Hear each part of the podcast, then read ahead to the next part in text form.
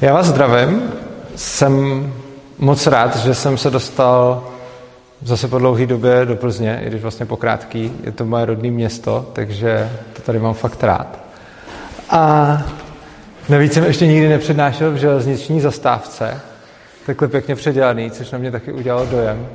Budu sbírat zajímavý místa, kde přednáším. Už jsem jednou přednášel v kapli, tak teď, teď v železniční zastávce.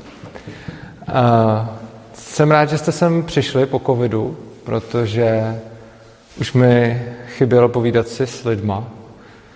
Tohle je moje druhá přednáška po covidu a doufám, že si ji společně užijeme. Rozhodnul jsem se to pojmout tak, že to bude spíš interaktivní, že to je taková beseda, že si budeme, že si budeme společně povídat. Nepřinesem ani slajdy, což je přesně z toho důvodu, aby se to mohlo ubírat tím směrem, kterým vy si sami řeknete. Zdravím další příchozí, budu moc rád, že sednete někam sem dopředu, aby jsme byli k sobě, aby jsme byli k sobě blízko. A, takže přednáška je o anarchii nejenom ve vzdělávání. A já bych vám, já bych se vám, napřed bych vám rád pověděl něco o tom vzdělávání a pak se přesto volně dostaneme i k té anarchii. Takže co se vzdělávání týče, tak Jaký si myslíte, kdyby mi někdo chtěl říct, jaký by měl být smysl a účel vzdělávání? Je někdo, kdo by se toho ujmul a chtěl něco říct? Aha. Poznávat sám sebe, poznávat svět. Jo. To se mi hrozně líbí, tato definice, s tím hodně souzním, poznávat sebe a poznávat svět. A musím říct, že to, co to přesně obnáší, a to, čemu se přitom věnovat, je podle mě hodně individuální. A to, co my tady máme, je nějaký vzdělávací model, podle kterého se tady normálně jako učí děcka ve školách a podle kterého nás nějakým způsobem eh, vzdělává stát.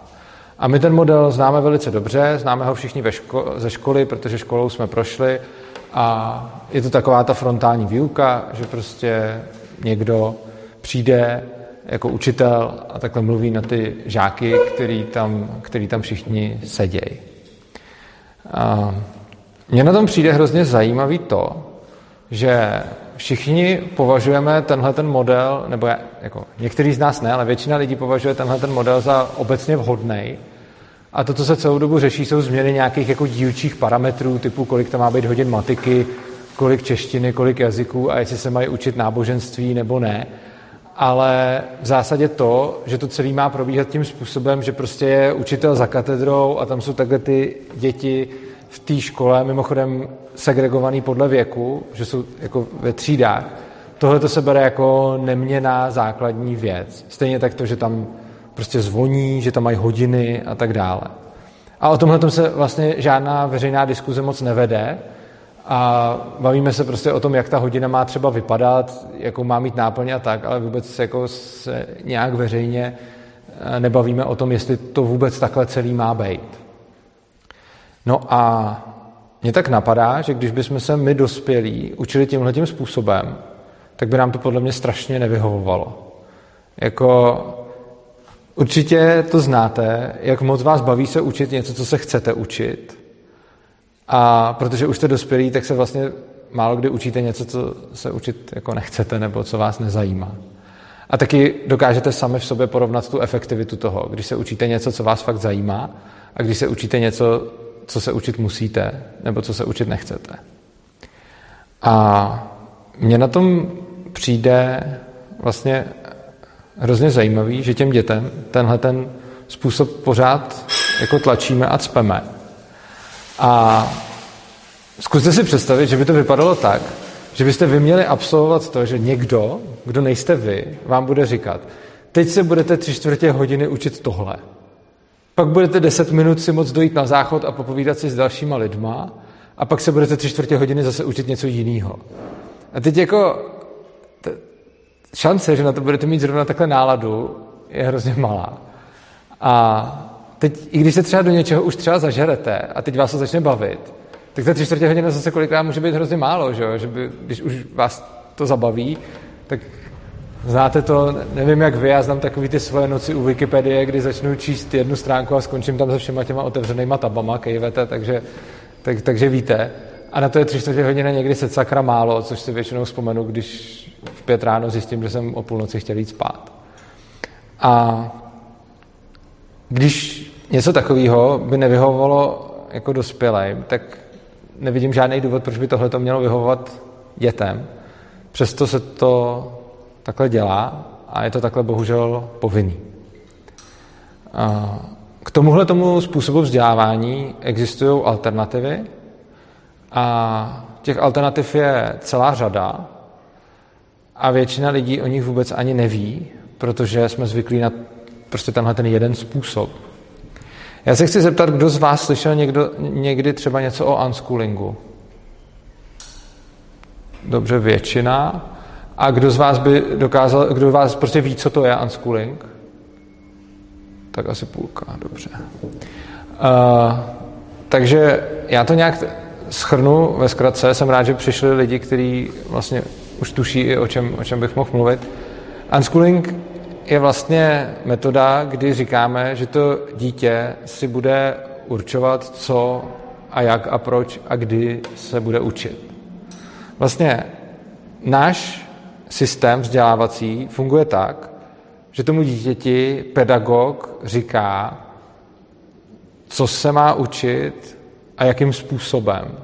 Jo? Kam má vlastně dojít, jako do té školy přijdou různý individua a a smyslem pedagogiky je, že z těch všech nějakých individuí, kteří jsou prostě v bodu A, že máme dostat do bodu B, což znamená, že bod A a bod B se liší tím, co se ty lidi, co se tam naučí, že musí umět jako jazyk, že musí umět nějakou matematiku, že musí mít nějaký prostě penzum znalostí. No a když se na tohle podíváme, tak tam jednak, ta, jako jednak ty klasické školy říkají teda tomu dítěti, kam má dojít a jednak taky, jakým způsobem tam dojít. Poslední dobou se minimálně v Čechách staly celkem populární školy, jako jsou Montessori, Valsdorský, a ty se liší od tohoto klasického tradičního modelu tím, že sice pořád říkají tomu dítěti, kam se má dostat a jaký má být ten výsledek, ale nechávají v zásadě na něm tu cestu, kterou se tam dostane. A unschooling je vlastně ještě o krok dál a to znamená, že nejenom že na tom dítěti necháváme tu cestu, ale necháváme na něm i to, kam se dostane a kam dojde. A je vlastně na něm, čemu se chce věnovat už od úplně útlýho věku.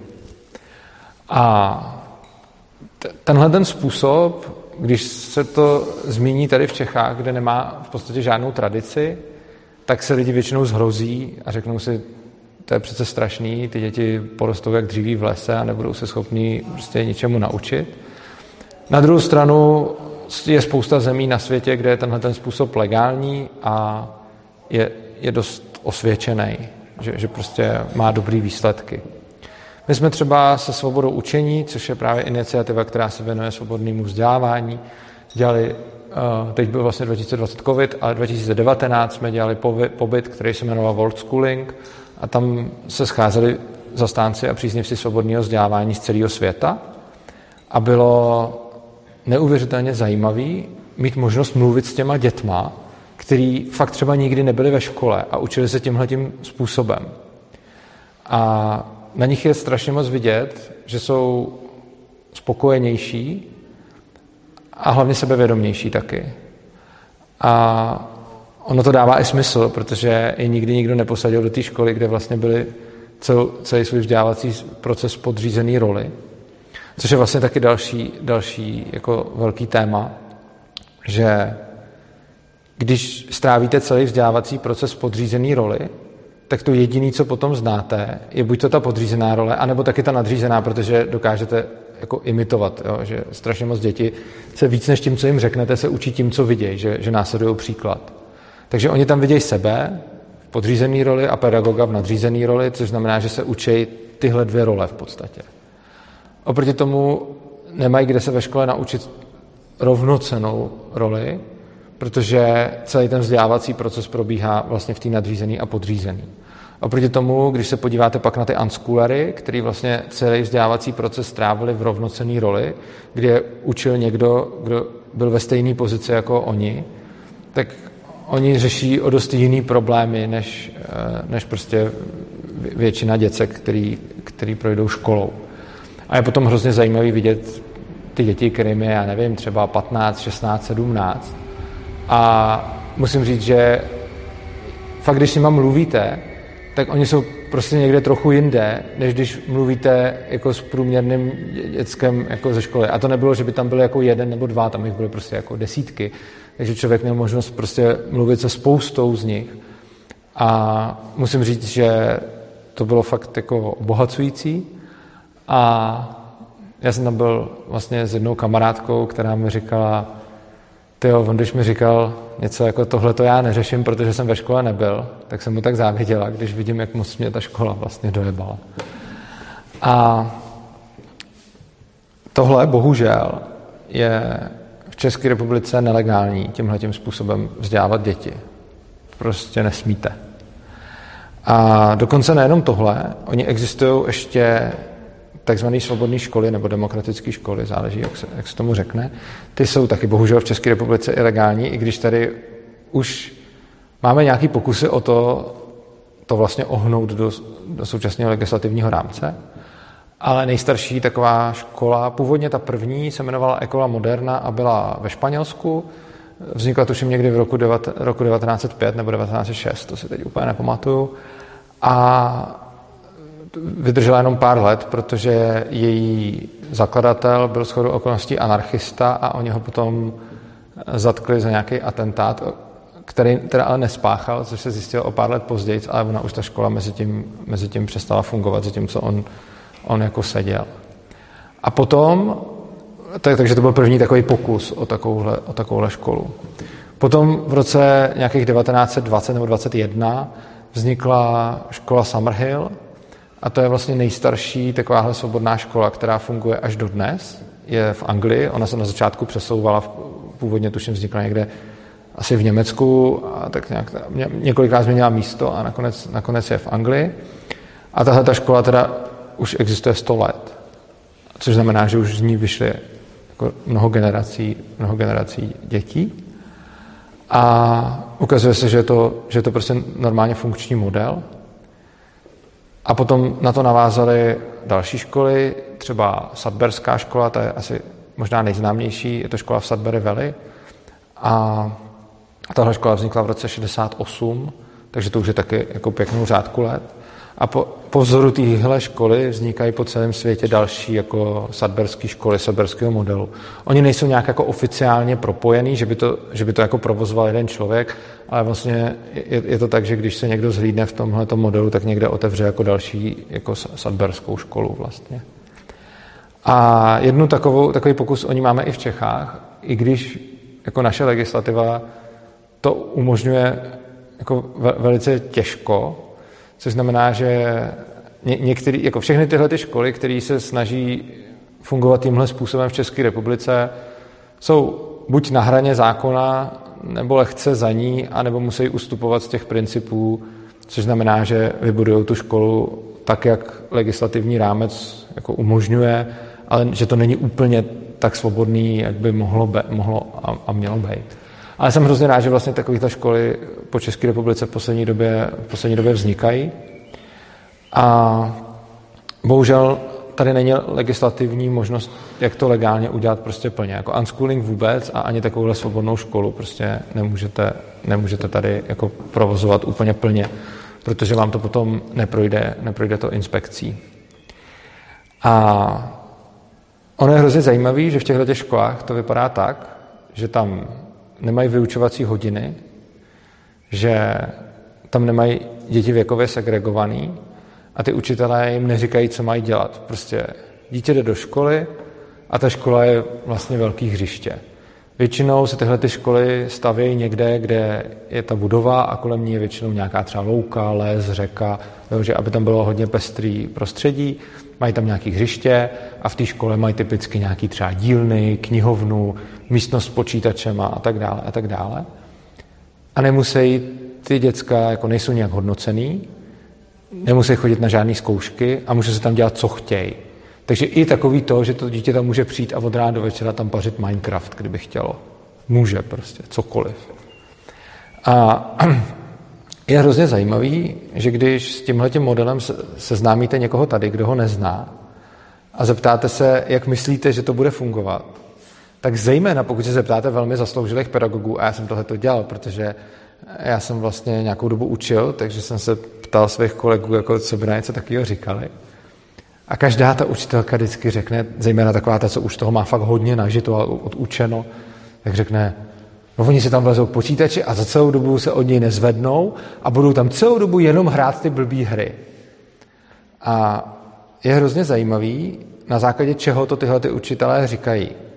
Oni skutečně mají ty svoje učitelské zkušenosti, akorát, že je mají všechny navázaný pevně na tenhle ten systém, který tady teď máme. A skutečně se ukazuje, že když vezmete dítě z naší školy a najednou mu řeknete, můžeš si dělat, co chceš, tak ono nebude dělat ani češtinu, ani matiku a fakt bude hrát ten Minecraft. Protože se ukazuje, že typicky po tak dlouhou dobu, jak to dítě strávilo ve škole, tak ho potom nebaví dělat to, co ho v té škole nutili dělat. A tohle je strašně zajímavé. Je to, to, tohle to se ověřuje, kdykoliv dají rodiče dítě z nějaký jako běžné školy do takovéhle školy. Že ono tam fakt prostě, jako třeba když stráví. Když to dítě v té škole vůbec není a rovnou jde do, do takovéhle svobodné školy, tak ono nemá úplně důvod jako celou dobu sedět u Minecraftu. Jako nějaký tam možná bude, nevím. Ale ono taky chtějí dělat něco jiného. Což znamená, že úplně stejně jako dneska vidíte děcka, že jdou prostě hrát fotbal, protože to baví. Tak ono to není tak, jak si myslíme, že jako ta čeština, matika a tyhle ty věci jsou a, a jazyky jsou jako ta nuda, to, to, co musíme a ten fotbal a ten Minecraft je ta zábava. Ono je to až důsledkem toho, že k těmhle těm věcem ty děti byly nucený.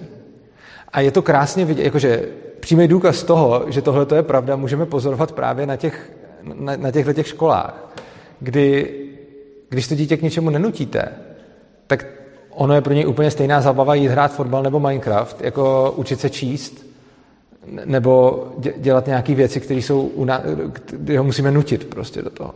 Takže tam ty děcka se učí číst a psát a je to pro ně prostě hra, zábava. A prostě se tím normálně baví. A oni chtějí umět číst a psát, protože vidějí, že ty ostatní děti kolem nich to taky umějí, tak, tak se to chtějí prostě naučit. A je to vidět na, na těchto těch školách, že prostě ty děti tam normálně dělají to, co se dělá v těch našich školách, čili se tam učí prostě tu matiku, učí se tam tu biologii, učí se tam prostě všechny tyhle ty věci.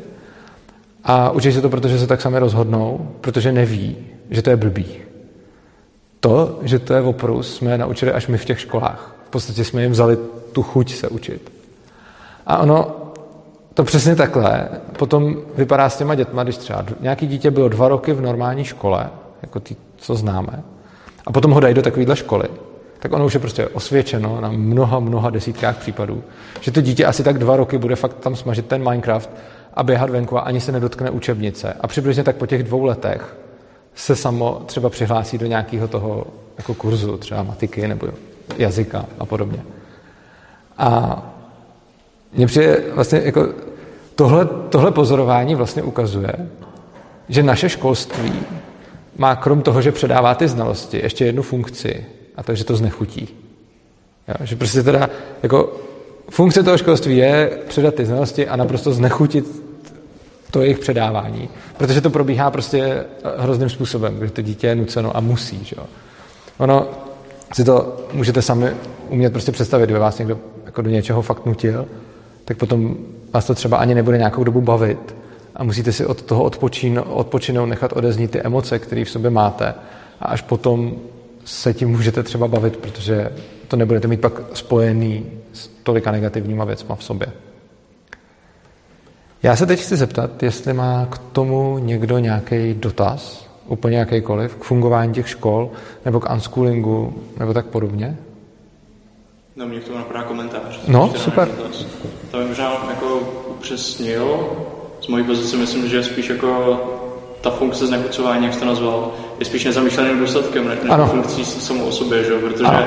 jasně, určitě by asi nikdo přímo neřekl, že jako my to tím dětskám chceme znechutit. Samozřejmě, ano. že potom ve svých důsledcích to tak dopadá, že ono to skutečně znechucuje, ale předpokládám, že ani ti lidi, co to designovali a co to designují stále, jako si neříkají, my, my to chceme znechutit. Tam jde spíš jako o ty další aspekty, které mě k tomu napadají, a to je právě ten instrumentální pohled na vzdělávání. To znamená, pracuje se tam s tím, že je to třeba standardizovat, že je to třeba změřit, že je to třeba jako vyhodnotit podle nějakých jako standardizovaných měřítek, který potom platí pro celý ten systém nějak jako více či méně standardizovaně. Ono to asi u nás není úplně standardizované, že ani teď už nejsou ty, že jako osnovy a jenom nějaký rámcový vzdělávací Ty školy si to do nějaké míry můžou jako přizpůsobit sami. Potom otázkou, jako do jaké míry svobodně, to už, to už jako nevím, do toho nevidím. Nicméně eh, to, co mě k tomu právě napadá, je ta, ta další funkce, která už dneska se z toho veřejného diskurzu víceméně vytrácí, ale, ale stále tam jako je skrytá. A to je ta konformita, kterou to škola mm-hmm. má učit, že? Jako nejenom k autoritám jako poslušnost, ale vlastně konformitu ke společenským normám, že? K tomu, že, že ta škola tě naučí, jako ty bys měl jako být konformní, ty bys měl poslouchat, ty bys měl jako dobře občas položit nějakou otázku, ale, ale asi ne úplně jako příliš moc. Eh, vesměs, vesměs prostě ne, nebudu říkat jako mlčící většina nebo něco takového, ale rozumíš, kam tím mířím. A to je něco, co tyhle školy toho svobodného typu prostě jako nemůžou nabídnout, ano. protože je to úplně jiný design, který vede jako úplně jiným cílům, že jo? Právě ty jako seberalizace nebo láska kušení a tak dále. To je pravda. Jo. Tohle je skvělý komentář. Když obrátím tu klasickou větu, tak this is a bug, it's not a future. Takže je pravda, že to bylo, jako, nebylo zamýšleno, aby znechutili to vzdělávání, ale je vypozorováno, že se to prostě děje. Takže ta škola tím způsobem, jakým ty děti učí, a samozřejmě to nebude platit úplně na všechny, ale prostě obecně jim to vzdělání znechucuje a uh, máš pravdu taky v tom, chci se tam vyjádřit ke dvou věcem. První je to hodnocení a to je vlastně, ty jsi tam zmínil hodnocení a to je jeden z těch velkých problémů vzniku svobodných škol eh, jako pod českou legislativou. Česká legislativa totiž bohužel vynucuje to, aby dítě ve škole bylo hodnoceno. Jo? Což nevynucuje to nutně, aby bylo hodnoceno známkou. Ono může být hodnoceno i slovně, ale vyžaduje hodnocení. Což bohužel přesně znemožňuje legální existenci všech vzdělávacích, eh, všech vzdělávacích systémů, který to hodnocení nejenom, že jakoby nezahrnujou, ale který to hodnocení jako ruší. Že prostě v momentě, kdy chcete, aby to dítě bylo s váma rovnocený a ten vzdělávací systém je založený na tom, že vzděláváte někoho v rovnocený a nikoli v podřízený roli. Děkuji vám. Eh, že vzděláváte někoho v rovnocení a nikoli v podřízený roli. Tak potom to, že toho člověka hodnotíte, tohle nabourává, tuhle tu představu. A bohužel ta legislativa to hodnocení vyžaduje a tomuhle tomu se nedá vyhnout. Dá se spousta věcí, které jsou ve školské legislativě, tak eh, kreativní eh, jako tvůrci svobodných škol v Čechách se jim je povedlo nějakým způsobem ohnout či obejít. Ale hodnocení je bohužel jedna z věcí, která se, eh, která se vymítit nedá, takže prostě vy, když ty děti nehodnotíte, tak vám tu školu jako můžou zavřít. Na což hrozně hezkou, uh, hrozně hezkou odpověď uh, udělala jedna ze škol. Myslím, že je to Ježek bez klece. A ta, ne, nejsem si teda jistý, jestli je to zrovna tahle škola, možná si to pletu s Donou Felix, ale myslím, že to byl Ježek bez klece. A ty udělali tu krásnou věc, že oni ty děti slovně hodnotí, ale následně to dítě hodnotí slovně toho pedagoga, protože to ta legislativa nezakazuje. Takže aby to, jakože, aby to aspoň dostali do, do nějaké rovnosti, tak udělali to, že teda ten pedagog zhodnotí to dítě a to dítě následně zhodnotí toho pedagoga, aby to bylo, aby to bylo jako fair prostě.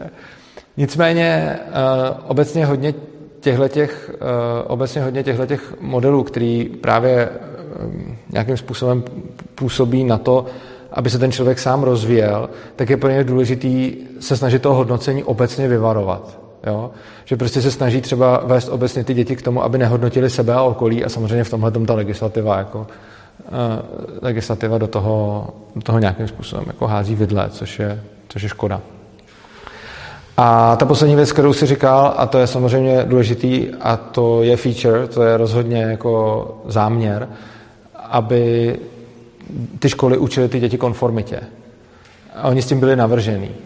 V podstatě tohle to vzniklo někde v Prusku, kdy tam byly jako zcela explicitní požadavky armády na to, aby škola připravovala děti k tomu, aby byly dobrýma vojákama. A dneska by něco takového neprošlo, protože už jsme jako společnost jinde a kdyby se dneska jako ministr obrany vyjádřil, že jako školy moc rozvíjejí kreativitu dětí a že by teda měli udělat, aby jenom drželi hubu a krok, tak to by se tomu asi všichni dneska vysmáli. Ale tehdy, protože byla jiná doba, byla prostě doba nějakého vlastenectví a jako ta eh, válka, armáda bylo, bylo bráno jako něco, nějaká prostě jako velká čest, tak tehdy to bylo v pohodě a tehdy vlastně byly přímo požadavky na to, aby ty školy eh, dělali z těch dětí lidi, kteří poslouchají a neptají se. Protože to armáda prostě potřebuje. A tyhle ty požadavky byly vyslyšeny a byly zaimplementovány do toho školního systému, který tady ale máme jako dodnes. A tyhle požadavky jsou ale přesně ty parametry, o kterých se dneska už nediskutuje, které už jsou prostě automatický. Takže ta škola byla vytvořena jako nástroj k tomu, aby tvořila konformní jedince, který se neptají a poslouchají. A my teď vezmeme ten samý nástroj a říkáme, uděláme nějaký kosmetický úpravy na to, aby ty děti teda byly kreativní a samostatní a přemýšleli. Ale ono to prostě moc nefunguje. Já jsem tohle jednou přirovnával k tomu, že prostě, když mám vidličku, tak vidlička je prostě na to, abych s ní nabodával věci, a ne na to, abych si jako najet třeba polívky moc. A jako, když budu mít vidličku a budu s ní chtít sníst polívku nebo tenhle čaj, tak jako můžu udělat nějaký jako kosmetický změny, že ji budu nějak vohejbat nebo že na ní něco dám a tak dále, ale lepší by bylo vzít si lžíci. A to je úplně stejné s tím školstvím. Prostě máme nastavenou nějakou kostru, nějaký parametry toho školství, který je dělaný tak, aby z těch dětí dělal konformní jedince. A pokud si tohle už nadále nepřejeme, tak ale nestačí jako měnit nějaký drobný parametry v tom školství, ale je potřeba to změnit od základu, protože ten nástroj je prostě navržený pro tohle. Je tady dotaz? Nebo to... Možná jako řekl, že jestli, že, jestli to je vlastně na škodu, no, že vlastně to školství je nastavené jako takový určitý hybrid mezi vlastně učení nějaký konformitě a mezi učení prostě kritického myšlení, na což se jako taky taky klade důraz. Je to takový hybrid, který samozřejmě nefunguje úplně ideálně a buď to je to jako na jedné straně nebo na druhé, ale jako myslím si, že člověk potřebuje v životě obě ty věci. Jak prostě umět se podřídit, což prostě bylo vždycky, že prostě nějaký lidi prostě byli ve vedoucí pozici, že jo, a ostatní prostě poslouchali uh, jeho, jeho příkazy, co mají dělat a takhle a tak dále. A to se asi nezmění, to je prostě asi jako přirozená věc. Uh, vždycky prostě budou lidi, kteří jsou ambiciozní, kteří mají tak na tlanku, kteří mají organizační schopnosti a potom jsou lidi, kteří nemají ani jedno z toho a ty zkrátka nějakým způsobem potom jsou vedení těma lidmi, kteří ty schopnosti mají. No a na druhou stranu samozřejmě kritické myšlení je taky třeba, protože potřebujeme k tomu, aby jsme se nějak jako orientovali jako ve světě. Jo. Takže jako, jestli prostě to není vlastně dobře, jak je to teďka, protože to učí vlastně obou těmhle věcem a samozřejmě má to jako spoustu nedokonalostí a jako školství je poměrně jako traumatizující záležitost často, pokud ty učitelé jsou jako, um, nejsou řekněme osvícený. Ale jestli vlastně tady ten hybrid jako je úplně na škodu, no, světě. Tím se teda dostáváme trošku z nějaký deskriptivní roviny do nějaký normativní, ale budíš. Uh, řekněme, jako nemůžu vám odpovědět na otázku, jestli je to dobře nebo špatně. Já osobně si myslím, že, že učit lidi ke konformitě je špatně, ale samozřejmě někdo jiný mi může říct, jako, že to je dobře, že to je cnost. Já osobně bych k tomu navrhl spíš jako protiřešení, že je samozřejmě fajn, když někdo sám usoudí, že prostě chce někoho, kdo ho bude vést, nebo kdo má lepší organizační nebo jiné schopnosti. A vy jste to sám řekl, jsou lidi, kteří jsou ambiciozní, a pak jsou lidi, kteří ne. A ty lidi, kteří jsou ambiciozní, si sami najdou tu roli ve společnosti a ty lidi, kteří nejsou, tak se sami pod ně, jako, sami se pod ně zařadí. A to je, myslím, úplně jako v pořádku. a přijde mi, že je naprosto v pohodě, když prostě já uznám, že třeba já osobně jsem si strašně dlouho v životě myslel, že to, co chci dělat, je podnikat, prostě mít firmu. Potom jsem měl firmu a pak jsem zjistil, že to není to, co chci dělat. Že prostě není to, to co chci dělat, není vést lidi. Prostě. A potom jsem se nechal zaměstnat, což mi vyhovovalo víc, než mít svou firmu. A potom jsem nakonec ještě úplně zjistil, že to, co mi vyhovuje nejvíc, je pracovat na sebe. A je to přesně to, že jsem se nějakým způsobem hledal a našel jsem si nakonec to, že nejvíc mi vyhovuje nikoho nezaměstnávat a ani nebejt zaměstnaný. Uh, a, a jsou různí lidi, kteří to budou mít různě. Bude spousta lidí, kteří budou radši jako třeba zaměstnávat a bude spousta lidí, kteří budou radši zaměstnaný. Kdybych si musel vybrat jenom mezi těma věcma, mezi těma dvěma, tak budu taky radši zaměstnanec než zaměstnavatel. Což je hrozně zajímavý, protože strašně moc lidí jako to bere tak, že zaměstnanec je to horší než zaměstnavatel, což já jsem dřív byl taky, ale potom, když jsem se vlastně stal sám, tak jsem zjistil, že to není to, co chci prostě. A nemysl, to, co je na tomto důležité, je podle mě ta dobrovolnost, ale že si člověk sám určí třeba svoji autoritu a nemusí mít jednu, může mít autoritu v různých oborech, jo? takže může mít ně, někoho, kdo je mojí autoritou prostě v práci, někoho, kdo je mojí autoritou prostě v nějakých třeba spirituálních věcech, někoho, kdo bude mojí autoritou prostě v ekonomii, jo? prostě můžu to mít tak. Ale přijde mi, že je strašně důležitý, aby si ten člověk tyhle lidi vybíral sám a aby sám udělal to rozhodnutí. A to, co dělá ta škola, je bohužel, teď už se zase vracím z té normativní roviny do té deskriptivní, že vlastně jenom dává tomu dítě, vlastně to první, co se to dítě v té škole naučí, je, to není číst, psát a počítat, to je poslouchat toho učitele. Ještě dřív, než se naučí ty úplně základní věci, jako slabikovat v tom slabikáři, tak se naučí, že to, co řekne učitelka před tabulí, má udělat. Jenže to dítě si tu učitelku nemohlo vybrat. A podle mě to, co se tam teda učí, není jako učím se poslouchat toho, koho jsem si vybral, ale učím se poslouchat toho, kdo mi byl přidělen. A tahle vlastnost, podle mě, nevím, jestli se mnou budete souhlasit, ale dobrá není. A myslím, že ani pak pro tu společnost, protože potom vlastně to dítě na začátku poslouchá toho učitele a naučí se poslouchat, ale potom toho učitele nahradí jakýkoliv policajt, úředník, politik, diktátor. A potom se lze těžko divit tomu, že jako spousta lidí řekne, jako školství tady potřebujeme takovýhle a ty děcka se musí naučit poslouchat, ale pak řekne, máme úplně vyprázdněnou politickou scénu, nejsou tu žádný od osobnosti a všichni jsou jako tupí ovce. Mimochodem, konzervativci jsou jako 9 z 10 konzervativců řekne obě dvě tyhle ty teze. Jako škola musí být taková, jaká je, protože se tam ty děti musí naučit poslouchat. Typický konzervativec. A zároveň ty tupí ovce, proč neodporují těm politikům? No proč asi? Protože se naučili, že se neodporuje.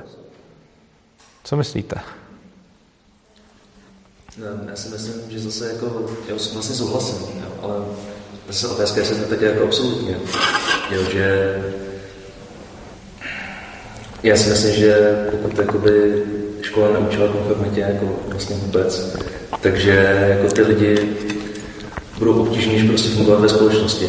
Jo? Jako, že jako společnost, myslím si, že aby jako nějak fungovala, tak prostě ty musí být řízené nějakými pravidlami, které budou tak jako i nějak hodnotou, samozřejmě, které budou jako všeobecně uznávané.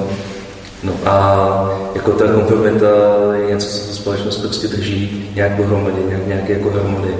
Jo? A, a jako myslím si, že pokud by jí nebyl učený vůbec, takže to tu společnost jako určitě radikálně promění. Jo? Nehledě na to, že taky jako, když prostě já se rozhodnu, že budu prostě někam pracovat, samozřejmě je to svobodné rozhodnutí, ale taky se může stát, že třeba bude nedostatek pracovních míst a já prostě budu tam, kde mi jako tu práci dají. A prostě budu víceméně nucený eh, toho šéfa poslouchat, protože když mě vyhodí, tak skončím na ulici a bude to špatné. Takže a, a musím, budu tam jako jo, budu k tomu vlastně nucený a pokud to nebudu zvládat, tak prostě na to jde. Takže jako někdy si myslím, že to jako třeba je, že to nejde jako říct úplně absolutně konflikt učit komunitě je špatně, no. ale že jako myslím si, že zase ta pravda někde jako mezi. Že? Já myslím, že jsem úplně neřekl, že učit konformitě je špatně, jenom jsem řekl, že ty naše školy učí té konformitě, ale jako pokud se bereme i jako teda to, že se dobrovolně někomu podřídím, tak to se podle mě naučím i, i v té svobodné škole. Protože v té svobodné škole taky jako učitel tam vypíše kroužek, to jsou v podstatě jako kroužky, jako vypíše tam třeba nevím, kroužek matematiky. A teď se tam přihlásejí ty děcka a ty děcka taky v rámci toho kroužku dělají to, co jim řekne. Ale ten rozdíl je, že můžou odejít, když jim to nevyhovuje. A on je taky nemusí učit. Jako, jo, prostě je, je to oboustranná dobrovolnost. A myslím si, že tý, jako v úzovkách dobrý konformitě, když bychom to takhle mohli nazvat, což znamená poslouchat autoritu, která nemi byla přidělena, ale kterou jsem si sám vybral, se můžu naučit i na té svobodné škole, protože prostě mi tam jeden učitel nabídne, jako já tady učím matiku, další nabídne, já tady učím prostě jazyk a vy můžete přijít za všema a nemusíte přijít za vůbec nikým, ale když už za ním přijdete, tak potom on vás nějakým způsobem učí a ten proces je potom jako oboustranný. Což znamená, že to je potom mnohem podobnější podle mě tý, tomu příkladu s tou prací, že vlastně vy někam jdete do práce a tam se jako podřizujete, ale můžete odejít. Čili myslím, myslím že jako máte pravdu, že určitě jako někdy je dobrý něco delegovat, protože nikdo nemůže být jako úplně přímo zodpovědný za všechno ve svém životě, to, jako, to, to nejde. Ale myslím si, že jako to, co kritizuju na, na, tom, na tom klasickém školství, je to, že vás to naučí podřídit se někomu, koho jste si vy vůbec nevybral a kdo vám byl přidělen. A tahle ta vlastnost je podle mě, podle mýho názoru, bude špatně vždycky, protože tím potom ta společnost bude strašně náchylná právě k tomu, eh, že každý jako diktátor, který přijde a prostě dav zavelí, že ty lidi budou mít mnohem větší tendenci se tomu podvolit, podle mě. Mohl bych k tomu ještě komentář? Ano. Mě k tomu ještě napadá celkově, kdybych se vrátil jako chvíličkou zpátky k té pruské karetce, tak tam celkově uh, to, že dříve byla ta konformita nějaká vlastnost, která byla požadována nejenom od, od té armády, že jo, ale, ale obecně, byly nějaké ty základní pilíře, jako řekněme armáda, ale panovník, že jo, a církev. A občané byli ti, co, co byli uh, konformní a poslušní. Tak to byl nějaký, řekněme, duch doby. Uh, zkrátka, je to něco, co, je to nějaká sdílená představa, která dříve byla ve většině společnosti asi takováhle a postup, zejména teda za zaměření na západní společnosti, u těch východních tam, tam potom ale asi, asi taky. Určitě taky. A tam, tam potom je jako tenhle, řekněme, do doby, pokud to řeknu takhle heglovsky, se nějakým způsobem vyvíjí. Jo? A to, co je tady dnes, eh, to dnešní uvažování, to dnešní sebepojímání, vůbec vznik jednotlivců ve smyslu, že se podíváme sami sebe jako jednotlivce, fenomén individualizace a jako široký spektrum sociologických fenoménů, který se na to vážou. A vůbec to, že tady přemýšlíme o tom, že by uh, tady měla být nějaká alternativa vzdělání, po případě, že by to vzdělání se mělo celý jako proměňovat, tak bych řekl, že právě spojení s tím, jak se proměňuje celá společnost, respektive jak se uh, mění to paradigma, jak se mění vůbec vnímání, vnímání jedince ve společnosti, vnímání občanských práv, vnímání svobody jako takový. A, jo, jo, a proto bych chtěl říct právě, že ta škola je něco, co je, řekněme, do, do jisté míry zakonzervované. Mm-hmm. Je to něco, o čem se to diskutuje, když se diskutuje, tak, tak jenom v nějakých mezích.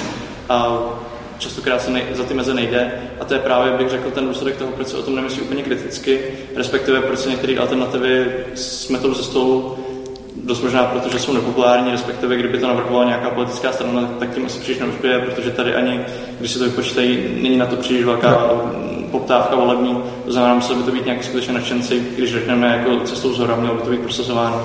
A tou cestou z dola jsou tady teda nějaké takovéhle jako v mezích zákona projekty, které určitě mi přijde třeba skvělý. Souhlasím. Ještě bych tomu možná dodal, že ono potom taky to, co bylo tím duchem doby, tak podle toho to pak vypadalo.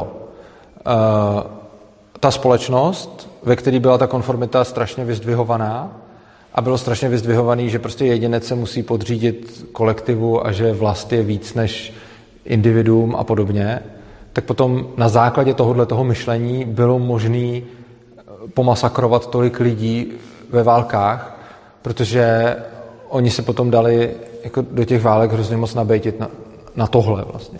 Což znamená, že máš pravdu, že to byl duch doby a zároveň se potom historicky ukázalo, co, co z toho vzniká a co, co tenhle ten duch doby jako plodí. Takže když potom vidíme prostě nějaký jako první, druhou světovou válku, tak vidíme, jakým způsobem zejména ta první, která jak neuvěřitelně naivně si představovali eh, ty, vlastně ty branci tu válku, do, do které šli, protože jako vůbec netušili a nevěděli. A myslím si, že kdyby tehdejší duch doby byl mnohem víc individualistický a mnohem méně kolektivistický, tak by dost možná nemuselo k takovýmhle masakrům v téhle míře docházet. Možná by třeba nemuselo ani docházet potom k Sovětskému svazu a prostě k tomu, že půl země koule prostě někde jako kolektivisticky se snažila budovat nějaký komunismus. A myslím si, že to mohlo být celý poznamenaný právě jako tímhle duchem doby. A je k tomu nějaká připomínka, nebo co se mi to zdá? Já jenom jako přemýšlím, co je v dnešní době, jo? že já jako myslím si, že nejsem si jistý, jestli ten model, jaký tady máme dneska, tak je prostě úplně udržitelný. Myslím, že není. V rámci konkurenceschopnosti třeba vůči, vůči mocnostem, jako je Čína a další prostě, tak si myslím, že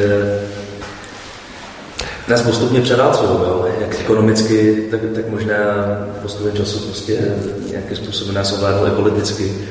A celkově jako ta, ta pluralita je sice jako, jako skvělá, máme tady velkou osobní svobodu a tak dále, ale myslím si, že prostě to, co se teď je ve světě, že to rozhodně není něco, rozhodně to jako není žádná stabilita, rozhodně to prostě, eh, myslím si, že jako čelíme spoustě problémů a že vůbec tady to jako rozdělení společnosti, že vážně jako pravděpodobně nevyústí nic dobrýho. No. Prostě vidíme to, vidíme to v Americe, že vidíme to, vidíme to i tady v Evropě.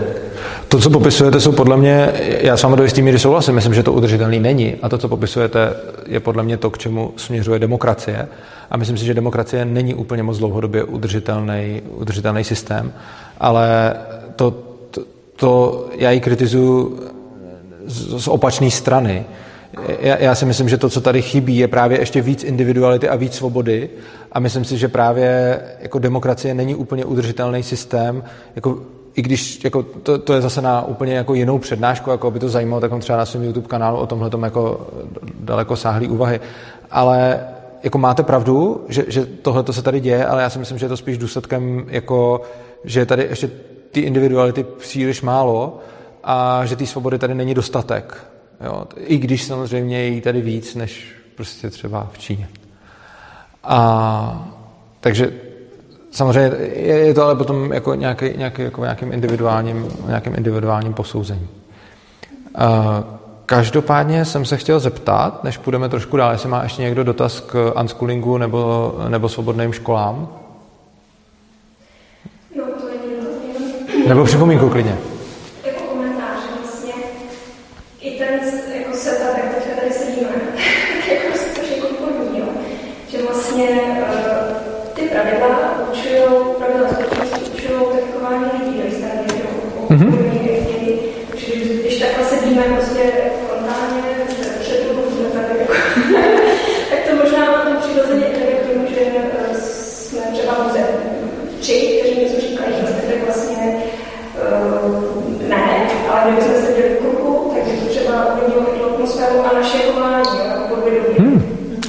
Máte asi pravdu.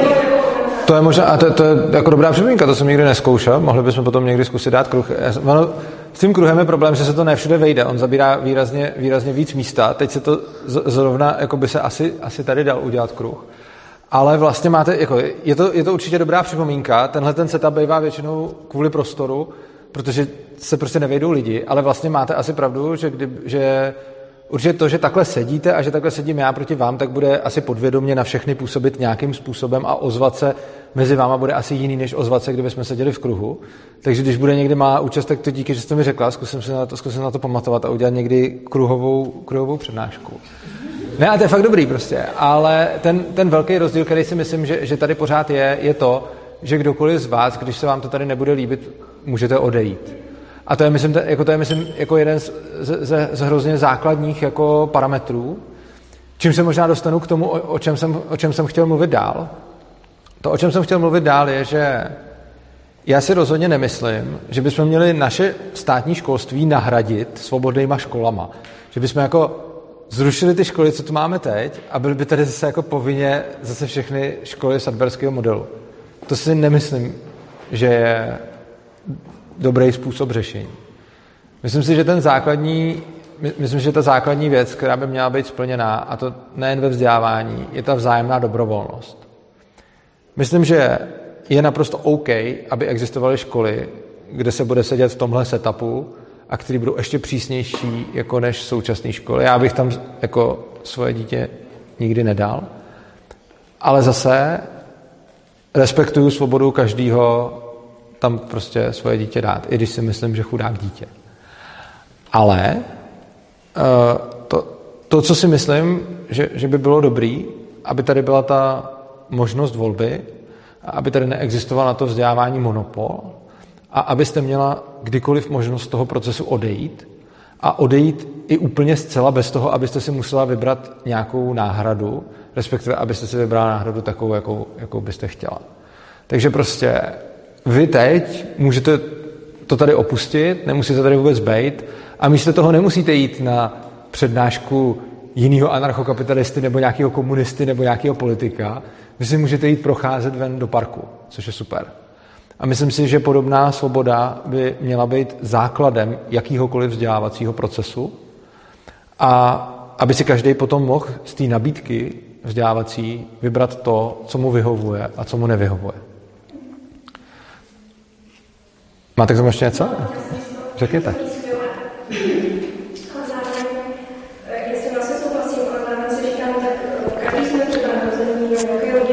Mm-hmm. si teda jako v podstatě vybíráme, ale ne všichni si toho myslí.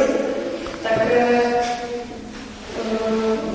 to nevyproducuje Většina lidí si myslí, že se nevyproducuje. Rodiče, sourozence a taky jako by jsme tam měli pěstovat nějaký konformní vztah nebo minimálně respektující, i když třeba jste byli nějaký kritik, že nebylo, ale no, to je jedna věc. A ještě jsem chtěla říct, že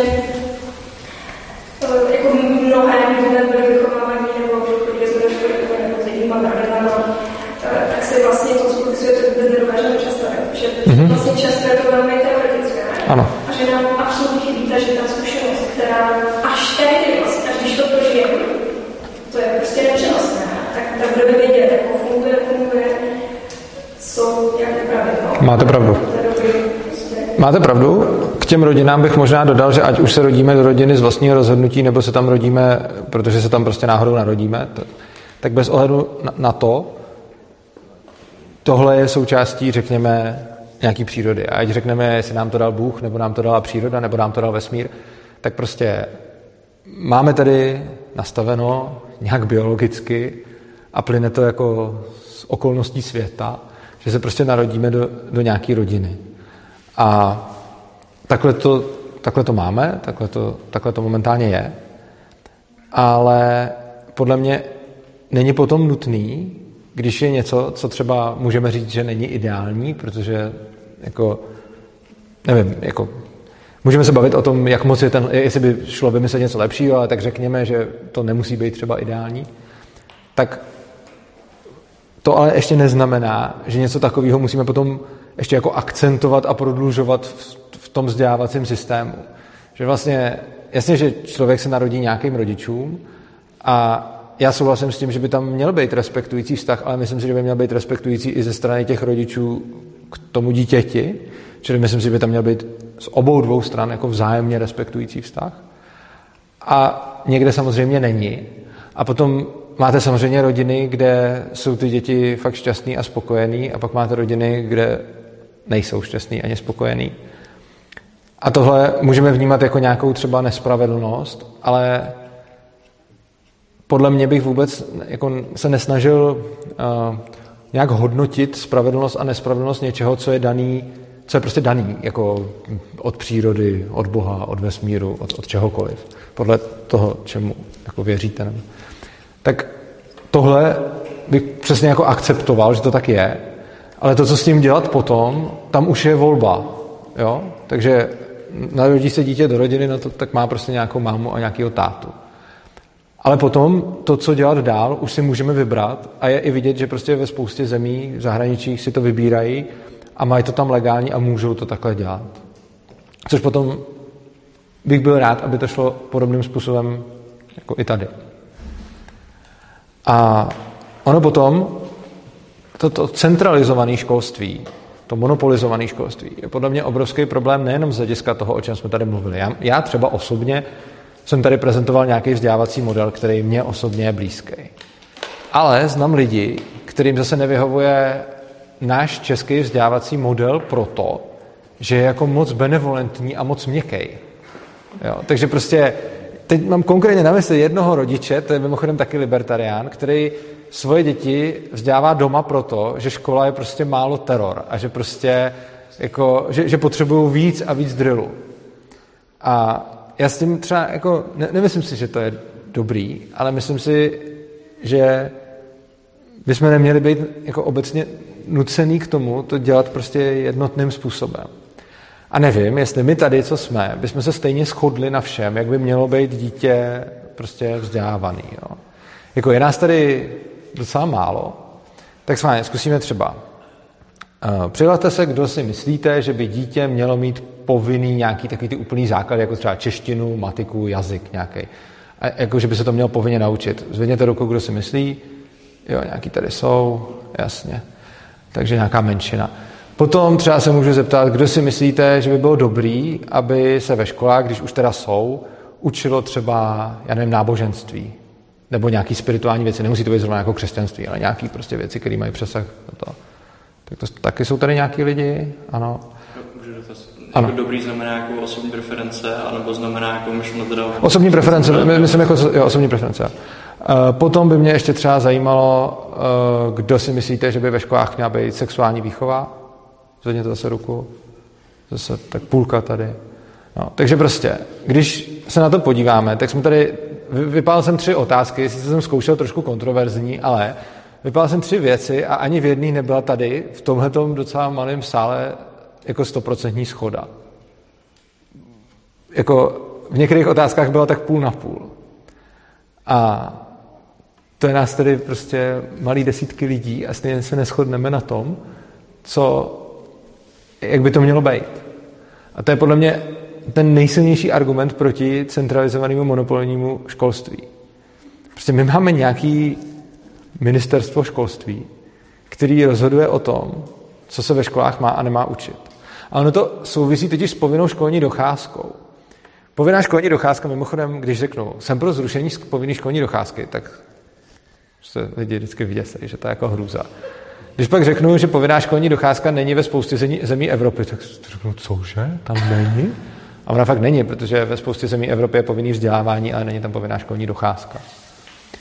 Typicky je to ještě podle rozdělení, že bývalý východní blok má typicky povinnou školní docházku a bývalý západní blok má typicky povinný vzdělávání. Ne, ale ne, neplatí, to, neplatí to jako na 100%, ale prostě je, je to tak jako bajvoko prostě. A já si osobně myslím, že by v ústavě nemělo být ani to povinné vzdělávání teda, protože ono stejně je to podle mě trošku jako nadbytečný, protože člověk se nemůže moc nevzdělávat. Zkuste si to někdy. Mě ještě nenapadlo, jak bych se mohl jako neučit chvíli. Kdybych se, jako, kdybych se teď řekl, schválně se to napadne, jako, jako kdybych se chtěl třeba hodinu nevzdělávat, neučit se, jako, ne, nevím, jak bych to udělal úplně. Protože i kdybych si sednul někam úplně do prostě tmavé místnosti a nic, tak stejně se budu učit. Jo? Prostě vzdělávání je podle mě jako naprosto základní jako funkce mozku, která nejde vypnout. Prostě i když budete chtít, tak ji podle mě nevypnete.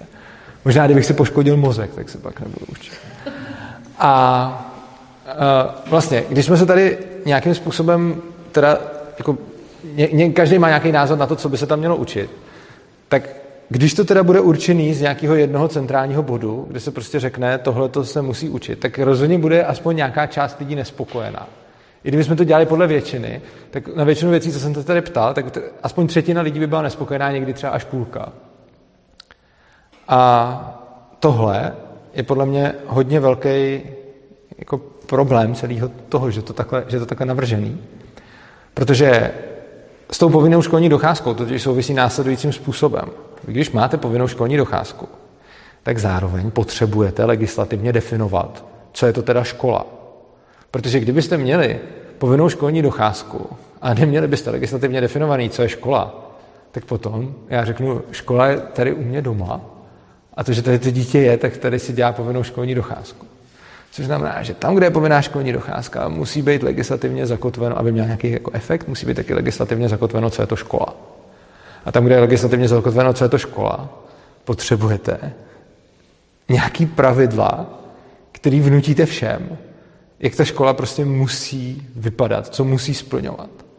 A když ty pravidla uděláte příliš volný, tak potom dojdete k tomu, že prostě můj dvůr je škola a, a tím prostě moje děti mají povinnou školní docházku, čímž potom už to postrádá jakýkoliv smyslu.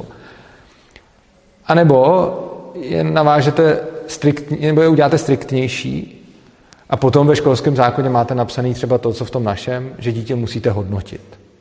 Ale tím potom automaticky vyřadíte možnost vzdělávat dítě ve vzdělávacím systému, který má to hodnocení vlastně, jako nějak, který tomu odporuje, prostě, že to hodnocení jako ničí tu snahu toho vzdělání. A ta, tahle centralizovanost je podle mě obrovský problém. A je to problém v tom, že tím se dostávám vlastně k názvu té přednášky, to jako, tam bylo o tom monopolu, myslím, a, a nebo v popisku aspoň. A to je demonopolizace školství. To, co tady máme reálně, je monopol. Zajímavé je, když se zeptáte lidí, aby vyjmenovali příklady monopolů, tak vždycky řeknu Google, Facebook, Microsoft. Zajímavý.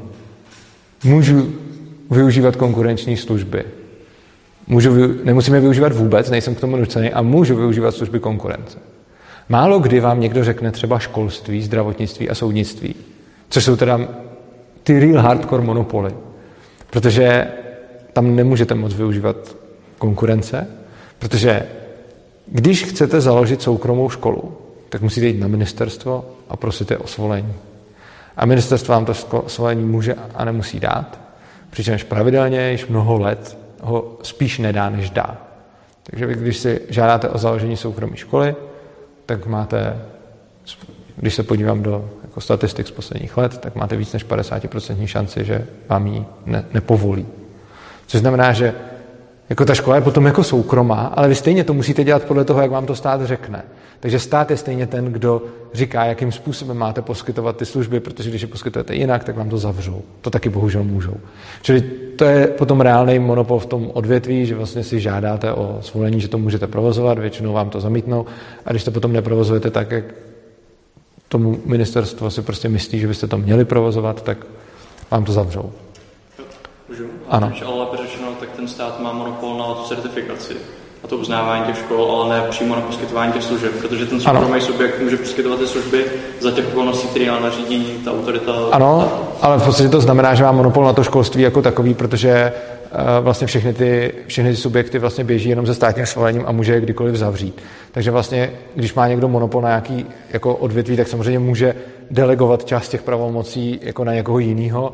Je to podobné jako třeba ve středověku měli monopoly různé cechy a ty taky mohli prostě jako někomu říct, ty, ty můžeš, ale prostě nikdo jiný nesměl dělat třeba boty, když byl cech jako ševců, tak prostě jenom ty mohli dělat boty. Mě napadá Aha. Komentář jako příklad s tímhle, uh, jenom analogie, ne, než bych chtěl jako přirovnávat, uh, ale uh, fašistický korporativismus, že jo? tam taky jako ten stát reálně, ano. Jako, tam, tam byly soukromí subjekty, kteří podnikali, ale ten stát měl reálně jako tu certifikační autoritu na to uznat, jako Přesně tak. subjekt, který může podnikat a který ne. O tomhle je strašně zajímavá ekonomická přednáška v kanálu Svobodného přístavu na YouTube. Přednášel to Vláďa Krupa a přednášel to pro Svobodný přístav a on tam mluvil o ekonomice fašistického Německa, kde vlastně vysvětloval, že ta ekonomika byla formálně docela vlastně jakoby soukromá, což znamená, že prostě ty firmy vlastnili jako lidi a ne stát, ale stát jim říkal, co mají dělat, za kolik to mají prodávat, koho mají zaměstnávat, kolik jim mají vyplácet a kdo to neudělal, tak šel do koncentráku. Takže vlastně ty, reálně ta ekonomika byla státní, byť jako formálně byla jako soukromá. Tady máme vlastně taky nějaký jako formálně soukromí školy, oni sice jako patří těm soukromníkům, ale reálně stát je ten, kdo rozhoduje o tom, co, co ty školy smí a nesmí dělat. A my tak nějak jako chápeme, že když je někde monopol, že to znamená drahý a nekvalitní služby v tom odvětví, ale nějak se zdráháme často uvěřit tomu, že to platí i pro to školství, i pro všechno ostatní si troufám tvrdit, co, kde má stát monopol. A tím bych se možná dostal k druhé části té přednášky, která bude možná, možná kratší, protože to máme anarchii nejenom ve vzdělávání. Já si totiž osobně myslím, že tohleto, co jsme probírali o školství, se dá úplně stejně analogicky říct na každý další odvětví, jakým je třeba zdravotnictví, nebo když budeme si chtít hodně jako ujet, tak i soudnictví. A myslím si, že kdekoliv budete mít monopol, tak ten výsledek bude drahý a nekvalitní služby, protože nemůžete si vybrat. Nemůžete z toho odejít, nemůžete jít ke konkurenci a nemůžete ani prostě jenom říct ne, to nechci vůbec. Vy třeba vadí mi Urzova přednáška, jdu ven a nepůjdu na žádnou jinou přednášku, prostě jenom zmizím. A podle mě, a, a to je, tím se vlastně dostáváme k tomu, co je smyslem anarchokapitalismu.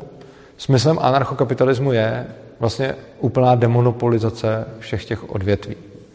Když řeknete lidem, anarchokapitalisti chtějí zrušit stát, tak to zní hrozně jako kovbojka, ale anarchokapitalisti neříkají, že nechtějí, aby nikdo poskytoval ty služby, které tady stát poskytuje.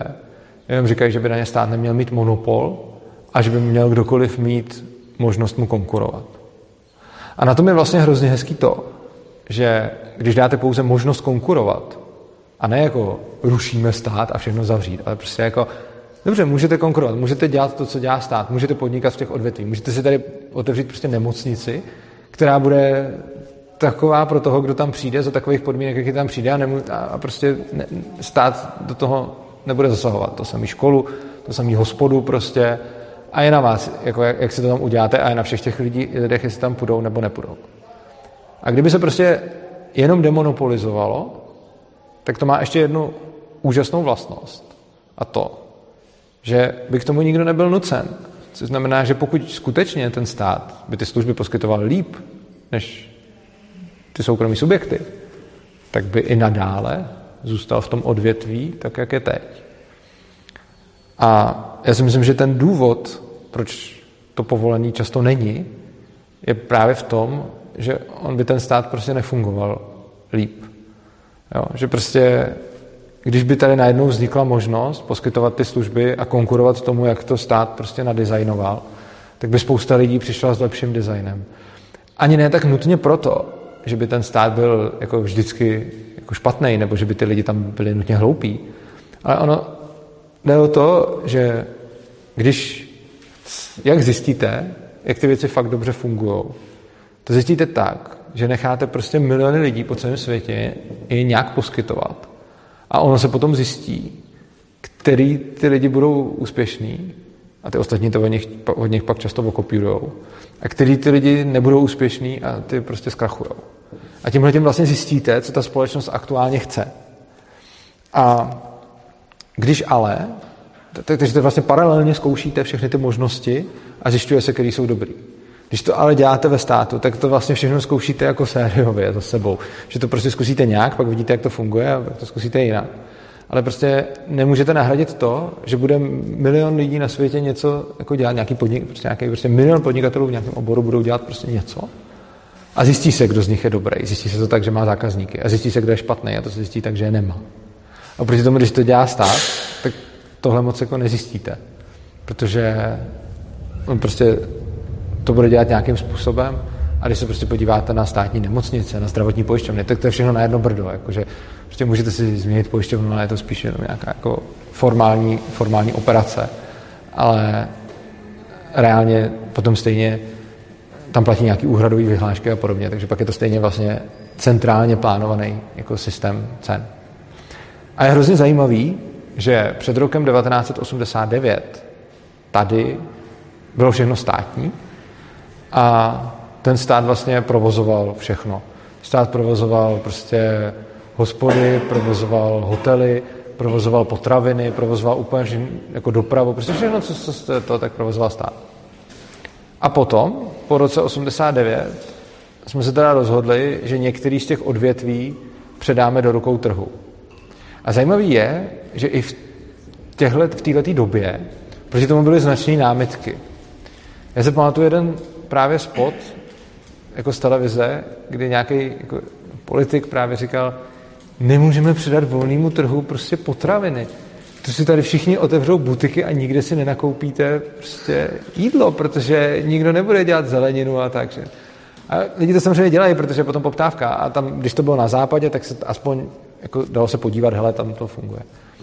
Potom, po roce 89 se stalo to, že vlastně veškeré ty věci, které se předaly volnému trhu, tak začaly fungovat líp. Post, jako, máme dražší vodu třeba, ale jako, když se jako podíváte jinak, tak prostě jako všechno, co, co, co se děje volnotržně, tak funguje líp, než to fungovalo dřív v rukou státu. A přesto všechny ty ostatní věci zůstávají v rukou státu a nějakého důvodu si myslíme, že to prostě by nešlo. A my tak nějak jako vidíme, že ten stát nebyl schopný za toho, za té totality, za, za toho socialismu tady dodávat lidem třeba toaleťáky nebo menstruační tampony a podobně. Přitom člověk by řekl, že taková věc jako toaleťák nebo tampon má docela jako konstantní spotřebu jako ve společnosti. Takže to je ještě z hlediska toho centrálního plánování jako fakt nejvíc easy task. Jo. Prostě vím, kolik 10 milionů lidí spotřebuje toaleťáků, tehdy 15, protože i se Slovákama, a vím, kolik 7,5 milionů ženských spotřebuje prostě vložek. A to musím prostě produkovat. To ten stát nezvlád. A my si nějak myslíme, že ta entita, která nezvládla tohle, což je fakt triviální, potom zvládne poskytovat věci jako kvalitní vzdělání nebo kvalitní lékařskou péči. A to ani nevíme, co to znamená. A neschodneme se ani my tady, co znamená kvalitní vzdělání a kvalitní lékařská péče. A je úplně absurdní, že když vidíme, že ten stát to nezvládne u naprosto jasně definované věci a je to fakt jenom dodat ty hajzl papíry do těch krámů, takže to zvládne v těch jiných odvětvích, které jsou mnohem jako komplikovanější. A my to můžeme i vidět, že vlastně, když se teď jako podíváme na to zdravotnictví, to je jeden průser za druhým, furt prostě. Ale stejně nemohli bychom to dělat jinak, protože to by bylo hrozný. A je to to, že se lidi prostě na něco zvykli a bojí se úplně stejně, jako se předtím, když se tady transformovala ta ekonomika, tak se báli toho, že nebude jídlo, protože, lidi, protože prostě lidi budou radši prodávat nějaký luxusní zboží a nebudou prodávat potraviny. A když si vezmete, že fakt tady byly prostě jako obavy o to, jako, že se nenajíme, když volnému trhu svěříme potraviny. A teď vidíme, jaká je to blbost. Čo? Ale ne, nebo když se ptali lidí, byl takový uh, dotazník, ten byl z velkého počtu lidí, který odvětví si myslí, že lze zprivatizovat. Typněte si, u kterého odvětví nejvíc lidí řeklo, že to není možné a že to musí dělat stát. Zkuste si typnout. Ta, ta ani v tom rozazníku nebyla armáda, tam bylo jasný, že ta zůstane státu. Ale z takových těch odvětví, které se nakonec asi zprivatizovali, co myslíte, že bylo to takový jako... Ne. Ne, ani potraviny. Bylo to důlnictví. Ty lidi si prostě byli zvyklí, že prostě stát, a to, to přesně ukazuje, to, to, to přesně ukazuje, že ta, že, že ta odpověď nezáleží vůbec na, na tom, že by si ten člověk promyslel, jak by to asi bez státu vypadalo. On prostě věděl, protože to, bylo, že to byl ten symbol, že o těch, jako ty, ty komouši, jak měli prostě jako naši horníci prostě a takhle. Tak prostě pro ty lidi, za ty generace, co v tom žili, bylo prostě jasný, že stát musí spravovat doly. Že prostě to, takže 95% lidí řeklo v roce 89, 90 spíš, v roce 90 řeklo 95% lidí, doly musí zůstat státu, protože to prostě nemůžeme zpravovat, to by nefungovalo, to musí mít stát. Když se potom podíváte na ty názory, ten, ten dotazník byl hrozně zajímavý, protože oni tam potom vycházeli jako spousta sektorů, který dneska už jsou úplně jako zjevně a ani to nejsou nějaká kritická infrastruktura, prostě vůbec nic, prostě, tak, tak ty lidi, když to bylo hodně jako symbolický pro ten předchozí režim, tak měli pocit, že to tomu státu musí zůstat. Což znamená, že ty lidi se hlavně bojí změny a chtějí zachovat ten status quo. A když je prostě tehdejší stát naučil, že některé věci prostě fakt musí zařizovat a že přesto vlak nejede, tak prostě ty lidi tomu věřili a potřebovali, aby to tak zůstalo a přesto vlak nejel. Takže tolik k tomu. To trošku připomíná, eh, když přišel, přišel možnost mít e-mail, tak se prý zaměstnavatelé rozhodovali, si zaměstnanců můžeme že jako jestli fakt někdo pracoval, nebo si jen psát a zájem. Mm-hmm. No to taky bylo, že když přišel internet, tak když přišel internet, tak taky prostě spousta lidí jako říkali, že teď nevím, kdo to byl, já jsem to zapomněl, ale byl, nebyl to nějaký jako prostě jako vidlák od traktoru, ale byl to nějaký jako před, přední americký politik, nebo možná nějaký velký podnikatel, a ten, když přicházel internet, tak proti tomu hrozně jako brojil a pronesl památnou větu, internet stoprocentně nebude mít na lidstvo větší dopad, než třeba když vymysleli fax. Jo. A že prostě nedá se, ty věci se nedají, ty věci se nedají hrozně moc jako dopředu předvídat. A to, co, což mě vrací právě k tomu, jako nikdo nedokáže konstantně dopředu předvídat věci ve všech oborech. A když někdo, tak nevíme, kdo to je. Jo. A přesně proto funguje ten způsob, že necháme lidem svobodu, ať každý dělá ty věci po svém, tak jak chce. A on potom přijde nějaký magor, který vymyslí, co lidi budou potřebovat a všichni řeknou, ne, prostě to je kravina. Mimochodem další, když jsme u těch výzkumů, myslím, že v roce 85 se ptali v Americe, jestli, jako, jestli si ty lidi myslí, že by bylo k něčemu, aby rodiny měly počítač. A 99% lidí řeklo, že ne. Že prostě k čemu by byl počítač? Počítač patří do banky a prostě v, jako v to. Kdyby jsme tohleto nechali státu, tak se demokraticky politik zeptá, chcete počítače do vašich domovů? A lidi řeknou, nechceme, jsou k ničemu, tím se počítají platy v bance a my je nepotřebujeme. A, fakt, a když přijde nějaký politik, který by řekl, já vám dám ty počítače, tak ho zvolí půl procenta prostě lidí. A tím, že se na to ale nikdo centrálně neptal a že tu otázku nebylo potřeba rozhodovat globálně, tak prostě přišlo pár magorů, kteří řekli, jo, ty lidi chtějí počítače. I když 99% lidí jim řeklo, že nechtějí.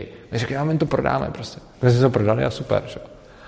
A tohle je přesně ten princip toho volného trhu. Toho, že ty lidi můžou paralelně zkoušet každý svůj šílený nápad. On se čas od času nějaký šílený nápad ujme a je super. Oproti tomu úředník v podstatě ani nemůže zkoušet šílený nápad, protože tam s tím rovnou pošlo do háje. Jako. A ten stát se ani to nemůže dovolit prostě, protože ona většina šílených nápadů totiž selže.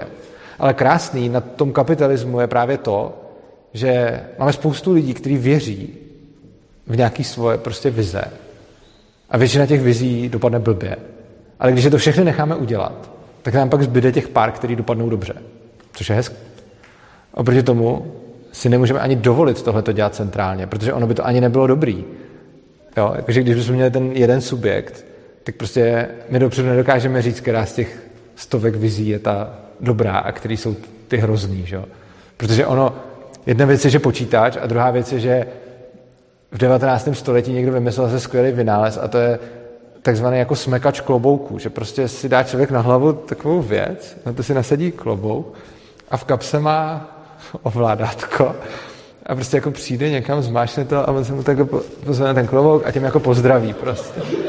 A, a tomu se jako smějem, ale podobně směšný těm lidem v roce 85 přišlo, k čemu by měli doma počítat, že jo? protože byli zvyklí, že počítač je ta velká věc, kterou v bance po, počítají platy. Že jo?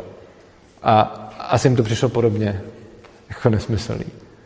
A přesně proto si myslím, že je důležitý dát lidem co nejvíc svobody a tím potom bychom měli jako co největší prostor, aby jsme si sami vybrali. A já bych se teď chtěl zeptat, jestli byste chtěli, aby jsme se bavili o nějakém třeba jednom tématu, to bude asi poslední část téhle besedy.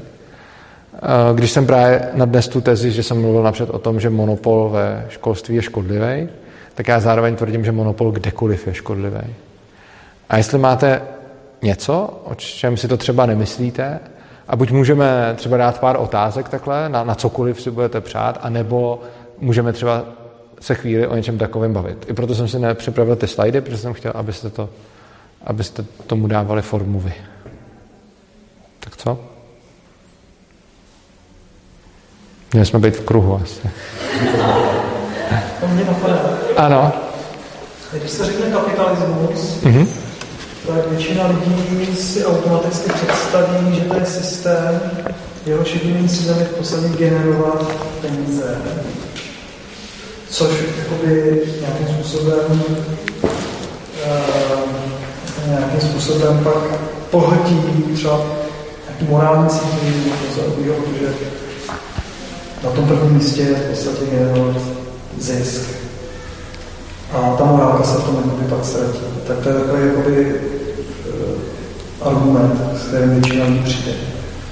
No, já si myslím, že kapitalismus je především o vzájemné dobrovolnosti a o tom, že nikdo není nucený poskytovat někomu služby a někdo není nucený ty služby od někoho odebírat.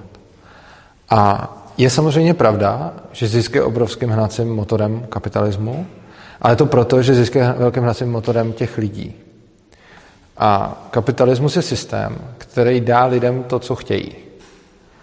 A můžeme se potom přijít o to, jestli to, co chtějí, jako dobrý nebo není. Ale v podstatě, když budete mít společnost, ve které hodně lidí bude primárně motivováno ziskem, tak pak se to v tom kapitalismu tímhle tím způsobem odrazí. Když budete mít společnost, kde hodně lidí bude motivováno ochranou přírody, i tohle to ten kapitalismus zohlední. Prostě kapitalismus v podstatě není nic víc než to, že těm lidem necháme jejich věci, prostě výrobní prostředky, peníze, prostě jejich věci, prostě necháme lidem jejich věci a necháme, ať si rozhodnou, co s nimi budou dělat a jak si je mezi sebou povyměňují a jaký si mezi sebou udělají vztahy.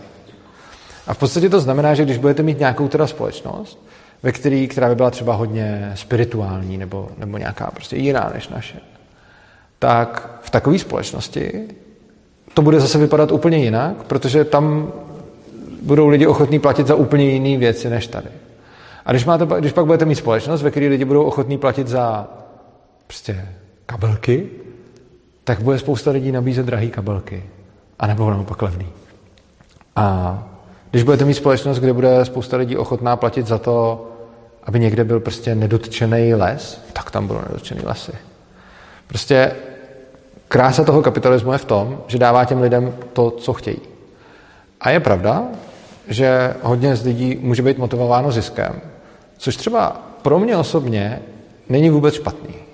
Z toho důvodu, že já osobně ziskem moc motivovaný nejsem, to bych asi nedělal tohle, ale to, co je na tom dobrý, že jsou ostatní motivovaný ziskem, že mi dodávají skvělé služby.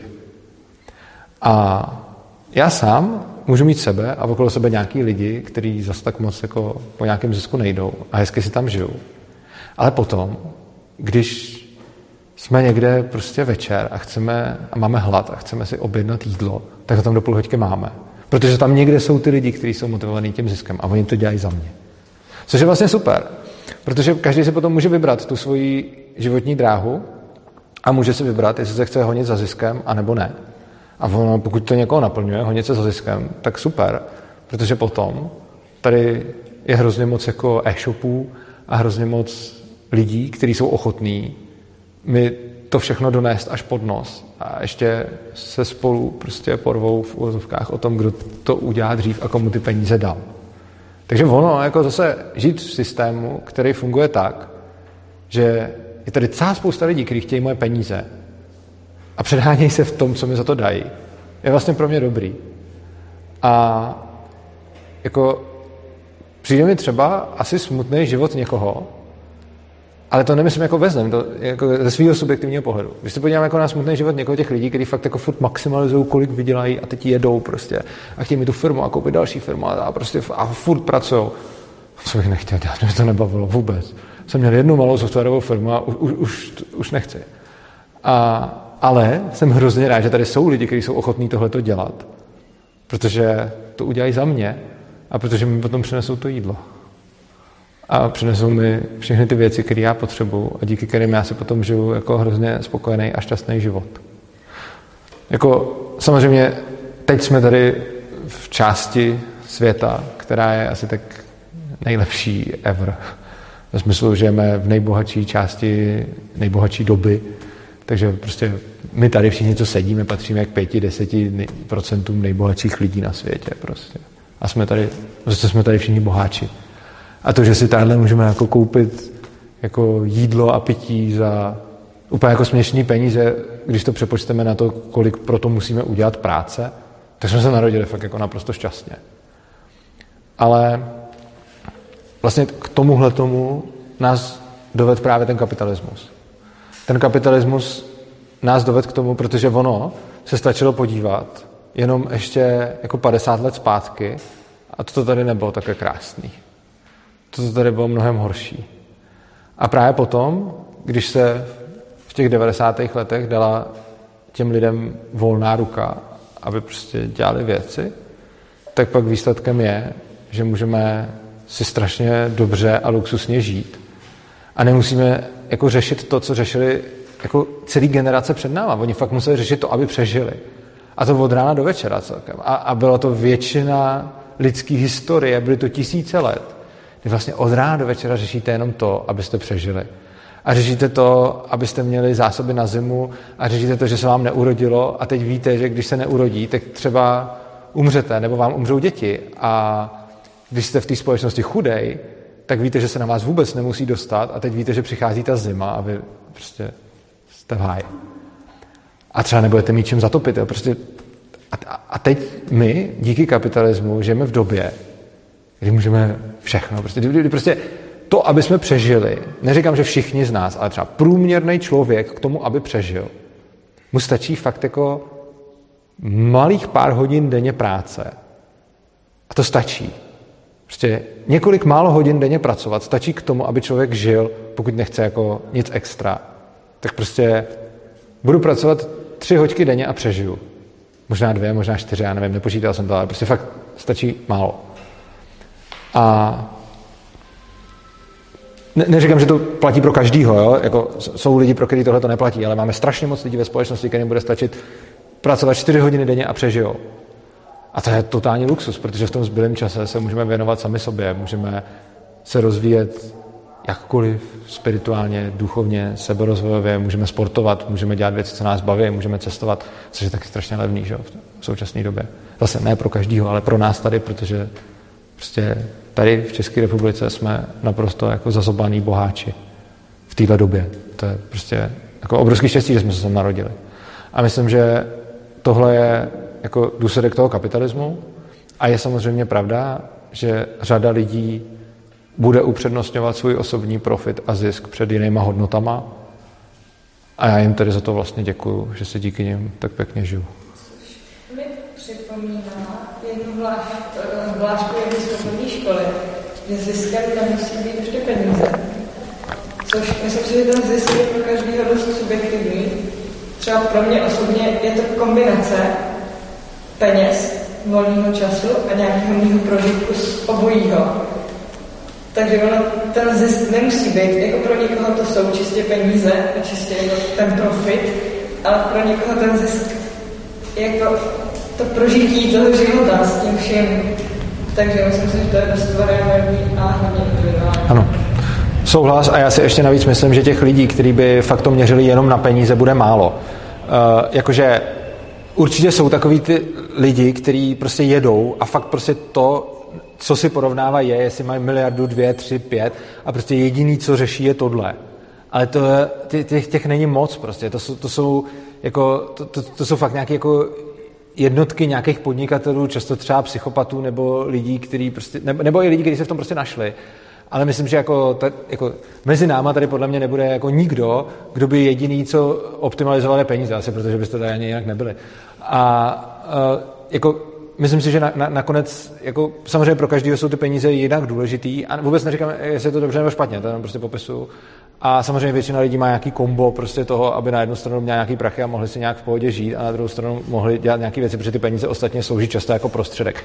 Někomu slouží jako sebepotvrzení, což jsou často ty lidi, kteří budou bojovat o tom, kde se v těch žebříčcích nejbohatších lidí budou jako nalézat ale pro většinu lidí jsou prostředek k něčemu, takže prostě si stačí vydělat tolik, kolik potřebuju na to, abych pak v tom zbytku času se měl hezky. No, jakoby, já budu dělat trošku. Super. Já to jako nějak chápu, ale zajímá mě to, jestli to tvoje. Jako většina lidí má námitku k tomu, v té oblasti toho soukromého klasického podnikání se to dá pochopit, ale pak je tu takový ten strach z těch velkých korporátů, kteří prostě přijdou a řeknou si tady ten celý les, prostě z toho obrovský profit a my celý, že tady všechny stromy porazíme a vy jste prostě moc malí lidi prostě a nás to nezajímá. A to si myslím, že taková jako nejčastější asi námitka, se kterou se setkávám. K tomu mám dvě, dvě, dvě věci. První,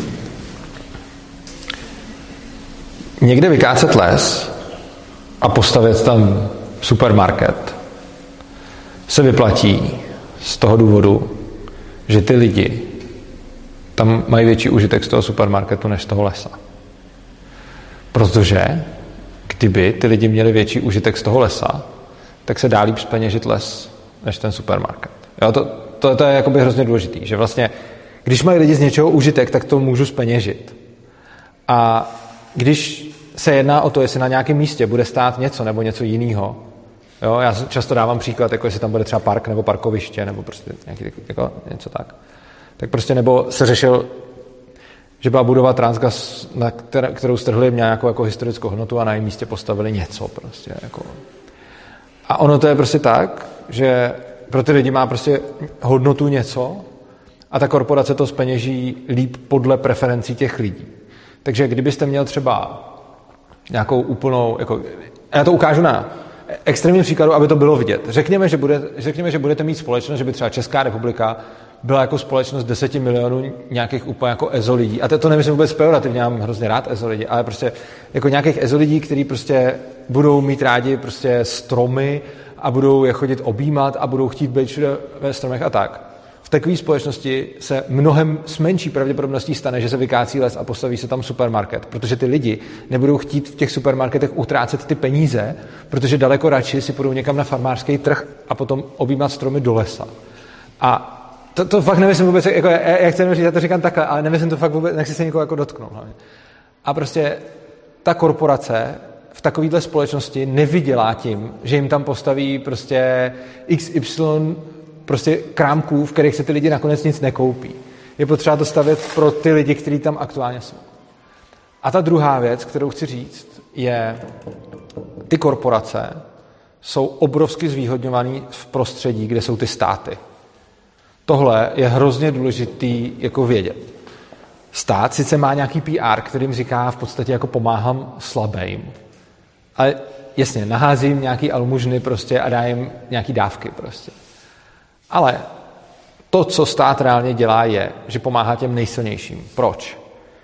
Řekněme, že máte nějakou korporaci a v tom samém oboru nějakou, pak nějaký malý firmy prostě. Za prvý, ta korporace si může reálně kupovat legislativu která se týká toho jejího oboru. Jo? Prostě přijde za politikem, zaplatí si ho. I když by si ho nekupovala a ten politik, jako reálně se to děje, že prostě ty korporace si dělají eh, legislativu na míru jim, která prostě poškozuje konkurenci. Když potom se tohleto i nestane a nějaký politik fakt přijde, jako já to teď zreguluju a zreguluju ten výrobní proces tak, aby to bylo lepší pro lidi prostě, aby byla zajištěná kvalita. Když budu regulovat třeba automobilový průmysl v České republice, tak ho nezreguluju tak, aby mi zkrachovala Škodovka. Prostě si to nedovolím. I, jo, řekněme, že teď nejsem teda úplatný politik, to byl ten předchozí příklad, ale jsem fakt teď jako dobrý politik, který chce dělat co nejlepší pro ty lidi. Já prostě, když budu dělat regulace automobilového průmyslu, tak si dám pozor, aby mi Škodovka prostě přežila. Protože to nemůžu udělat tak, aby nepřežila, protože nechci poškodit všechny ty lidi. Oproti tomu, jestli táhle garáž Franty a Pepy, který tam něco šudlají, zkrachuje nebo ne, já se o tom ani nedozvím. Takže to je vlastně jakoby další aspekt toho, že teda i když bych si toho politika nekoupil. A další věc je, že ty korporace mají obrovský oddělení právníků a účetních, který prostě tam jsou od toho, že se jim zadá ten úkol, jak vyhovět té regulaci, aby se nás to nedotklo. A oni něco vymyslejí, protože jsou za to placení. Což není jako špatně, oni prostě tam to mají, tak to vymýšlejí. Oproti tomu zase, když máme garáž Franty a Pepy, který tam mají možná ještě jako jednoho pomocníka, jako podržtašku, tak ty se o té regulaci nejspíš vůbec ani jako nedozvědí. A když už se oni dozvědí, tak rozhodně nevymyslí, co s ní dělat. A i kdyby to náhodou vymysleli, tak to nejsou pak schopní realizovat, protože jako pro tu korporaci je v pohodě jako přesunou si sídlo někam, protože tam mají prostě jako 100 lidí, kteří to můžou řešit. A prostě někde se změní daňový zákony a je tam 100 lidí, kteří prostě budou přemýšlet na full time o tom, do kterého státu se přesídlí, následně si zjistí všechno tu byrokracii, zjistí, jak to udělat, vyjednají to s těma úřadama a přesune si prostě sídlo z jednoho daňového ráje do druhého. Nic proti daňovým rájům, ono je jako logický, že ty korporace takhle jednají. A prostě šance, že nějaký takový ty prostě Amazony a Google a Facebooky, že budou jako platit daně jako všechny firmy, to je iluze. Prostě nebudou, protože vždycky najdou způsob, jak to udělat, protože ten způsob existuje, ono tomu jako nejde moc zabránit prostě po celém světě. A proti tomu ty malé firmy ty daně platit prostě budou, protože nemají tenhle, ten, tohle prostřednictví. Takže myslím si, že v prostředí státu, kde jsou monopolizované třeba i výběry daní a právo a podobně, tak v takovémhle prostředí ty korporace získávají obrovskou výhodu nad svojí menší konkurencí. A tím pádem teda v momentě, kdy čím, menší, čím méně bude legislativy, tak neříkám, že najednou ty menší firmy budou jako silnější než ty korporace, to ne. Jako samozřejmě ta větší firma bude vždycky ekonomicky silnější. Ale čím méně legislativy tam bude, tak tím, méně bude ten, ta, tím menší bude ta výhoda toho většího nad tím menším, protože známe i takový to jako too big to fail. Prostě když se stane ekonomická krize a má zkrachovat extrémně velká firma, zejména banka potom, no tak to prostě stát nějak zacvaká. Oproti tomu všechny ty jako malé firmy, které zkrachují, tak prostě zkrachují. Takže vlastně je pravda, že kapitalismus je často spojený s korporacema, ale přijde mi, že v čistém kapitalismu, tedy bezstátním kapitalismu, by ty korporace neměly tak výhodnou pozici oproti menším firmám, jako mají teď. To je první věc. A druhá věc, občas bývá ještě navíc kapitalismus, a to mi přijde úplně absurdní spojený s bankovním systémem, přičemž náš bankovní systém je úplně čistě socialistický, protože uh, vlastně celý peněžní systém je vlastně v rukou státu.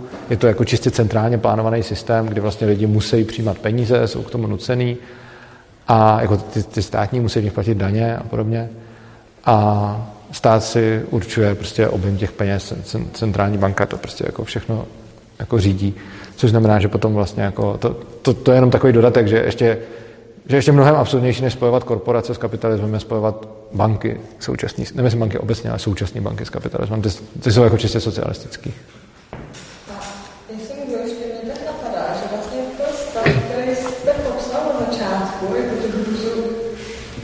která by nastala díky korporacím, tak mi tak trošku přijde, že už se děje, jenom ji lidi nazývají trochu jinak. Jakože ten stav, který, se, který jste popsal, mi přijde, že už je tady teď, jenom jako kolik znáte soukromých lesů. Jakože většina lesů je státních a potom, když se někde kácí, tak se lidi nezajímají, jako kde se kácí, prostě úředník, nebo někdo ze stát, stát řekne, tady se bude kácet, tak to vykácíme. Nikdo se nikoho neptá. Nikoho... Dobrá to. Já v podstatě, v podstatě jsem chtěl vědět tu odpověď a Tohle je taky dobrá odpověď. Jo, to se taky, odpověď. To jsem rád. Má ještě někdo jakoukoliv otázku k čemukoliv, nebo komentář, připomínku, prostě než budeme končit, tak se můžeme o čemkoliv tady popovídat. Ano. Já bych se chtěl zeptat na uh, boj proti klimatickým změnám a vůbec ochranu životního prostředí. Protože mně přijde prostě, že vůbec devastace životního prostředí je jako velice ekonomicky výhodná a vůbec nevím, jak by to prostě anarchokapitalismus řešil. Jo. Protože životní prostředí je vůbec, vůbec to, že třeba vezmeme si amazonský dešný les. Tam prostě žijou nějaký, žijou nějaký farmáři, kteří prostě ten, ten prales kácí kvůli tomu, že tam rozšiřovali na pastviny, zároveň prostě korporáty tam kácí dřevo, protože ho prostě nějak využívají, dělají ten montáže a tak, a tak podobně. Ten prales nemá téměř žádnou ekonomickou hodnotu. Dají tam nějaký opice, prostě žijou tam nějaký ohrožen druh zvířat, ale víceméně prostě jinak eh, nějak ekonomicky nejde využít za to, že samozřejmě ty plantáže a takhle, tak ty ekonomický efekt mají. Samozřejmě, že tady to jako taky můžeme převést na peníze, že jako jak si třeba cením toho, že tam prostě žijou nějaký zvířata a proto tam prostě stojím o to, aby ten prales třeba zůstal zachovaný, ale víceméně, víceméně jako vůbec nevím, jak by jako probíhala ochrana prostě. Tohle je spousta otázek, které jsou dost, uh, dost jako komplexní. Já to zkusím nějak schrnout. Dopředu říkám, že asi nejsem schopný tady v nějaké rychlosti zodpovědět úplně všechno, takže se to pokusím to nastínit. Ale zase, kdo by měl zájem, tak zase v kanálu Svobodného přístavu na YouTube najdete třeba mou přednášku přímo o životním prostředí, kde dvě hodiny řeším jenom tohle a tam odpovídám na všechny tyhle ty otázky. Ale tady rád odpovím aspoň, jak budu moct, prostě kompaktně. Uh, ochrana životního prostředí, vlastně vy říkáte, že je ekonomicky výhodný ničit životní prostředí. Ano, je v současné legislativě a v současném legislativním rámci, kdy je vlastně životní prostředí socializováno a nikdo nemůže u dnešních soudů s dnešní legislativou reálně nikoho žalovat za to, že poškozuje jeho vlastnický práva tím, že ničí životní prostředí. Respektive ano, v nějakých případech, jo, jako když mi někdo prostě vyleje jako prostě na, na zahradu jet, tak jako jasně.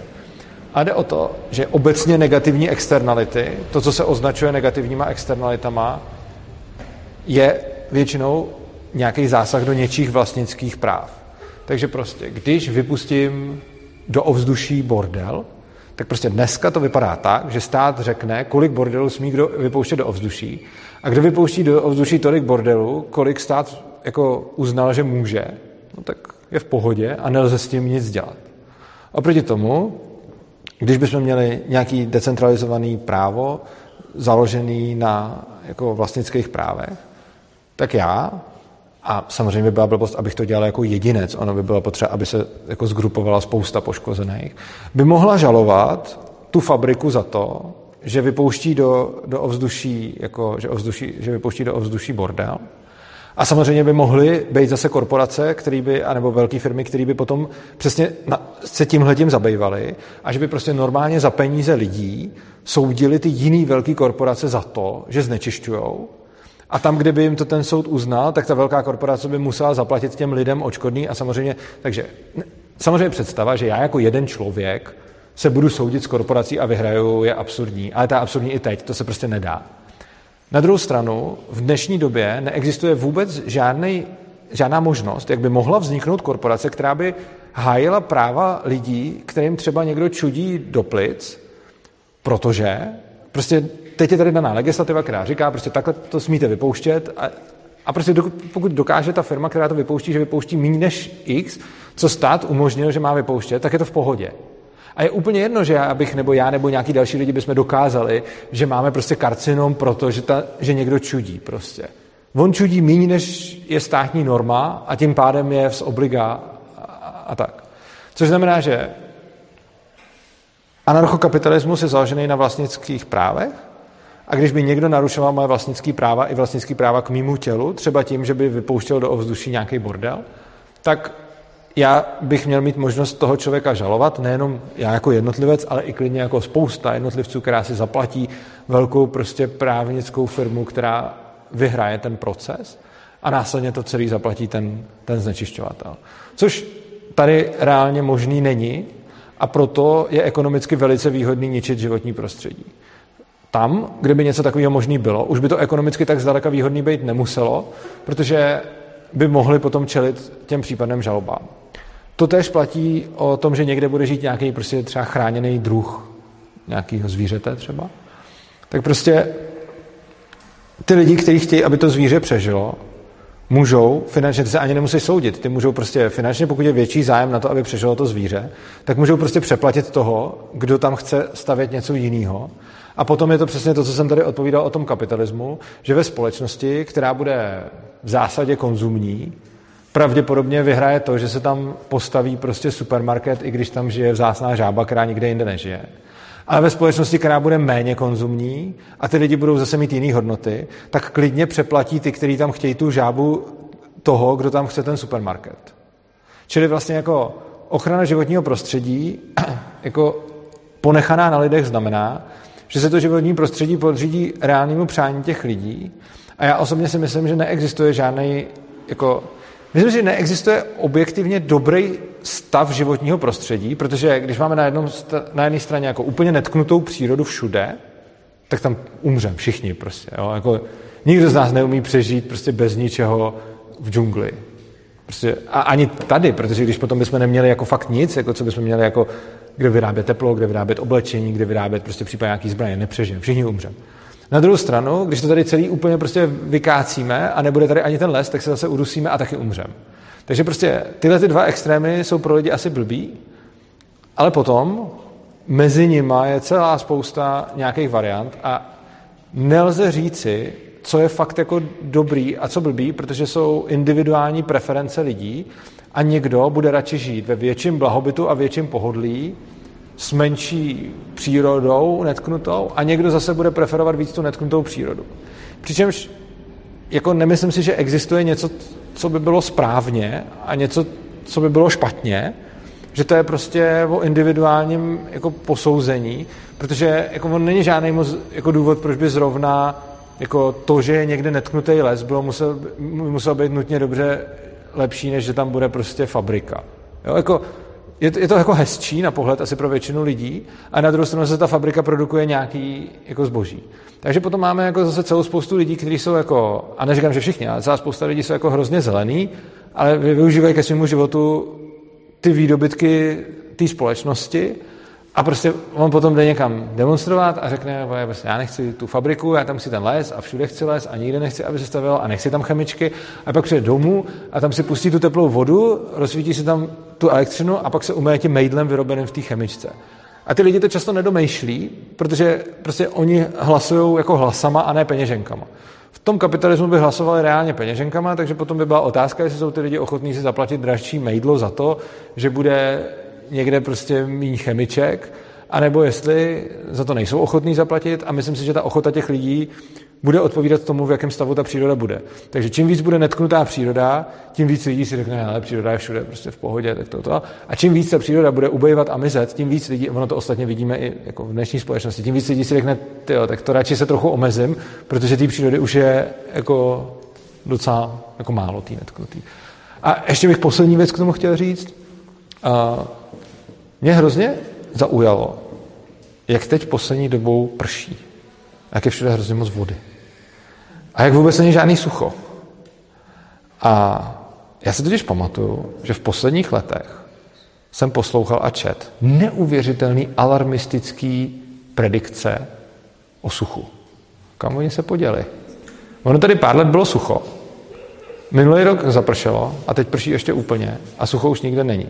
Předtím, všude, v televizi, v rádiu sucho, co s tím budeme dělat? Na internetu články sucho, prostě můžou za to ty a ty a ty kapitalisti a musíme při, přijmout opatření, aby nebylo sucho. Nic, prostě teď prší, předtím nepršelo. A čet jsem články na téma, jak budou boje o vodu prostě. A, a, a, prostě, a, a jako spousta, a když jsem třeba, já si, já si úplně pamatuju, že jsem čet někde článek na nějakém serveru, který predikoval, že prostě takhle prošlo v roce 2015, takhle 2016, 17, 18, teď udělal nějakou debilní křivku, že to takhle bude pokračovat dál a výsledek teda bude, že v roce 2030 už nebude, já nevím, něco a v roce 2040 tady bude občanská válka o vodu a všichni lidi se povraždí, protože nebudou mít co pít. Já jsem to napsal jako, hele, lidi, jako to, že jako pár let nepršelo, to ještě neznamená, že nebude pršet dál. Tam se mě úplně sesypali v těch komentářích prostě nezodpovědný, prostě debil, vůbec nevíš, co nám hrozí prostě a musíme podniknout opatření teď hned, než bude pozdě. Ta poenta je, že nikdo neví přesně, jaký opatření. Prostě my nevíme doteď, jak tohle to funguje a nevíme, jak chránit přírodu tak, aby to bylo nějaký pro nás dobrý. To nevíme, podle mě. No, nevíme to možná na 100%, a na 99%, jo, jako když to jsou, nějaké, jsou nějaké studie, které mokují, které prostě další vědecké studie o globálním oteplování. Vychází z toho, že 99% věců se shoduje na tom, že globální oteplování je způsobený prostě zvyšujícíma se koncentracemi prostě skleníkových plynů v atmosféře. Takže když ho budeme snižovat, tak budeme zpomalovat globální oteplování, ho můžeme třeba zastavit, zvrátit a tak dále. To, to, to je jako, víte, co, já se, já se o tom samozřejmě jako, víte, co říkal, víte, co řekl, Víte, co řekl Einstein, když uh, jako nacisti uspořádali konferenci 100 vědců, kteří vysvětlují, proč se Einstein mílí a on řekl, stačil by jeden, pokud bude mít pravdu. A poenta je, že souhlasím, že tady existuje určitý vědecký konsenzus. Ten vědecký konsenzus se mimochodem mění. Já už sleduju vědecký konsenzus o, o tom, o čem mluvíte, ho sleduju už dobrých 15 let.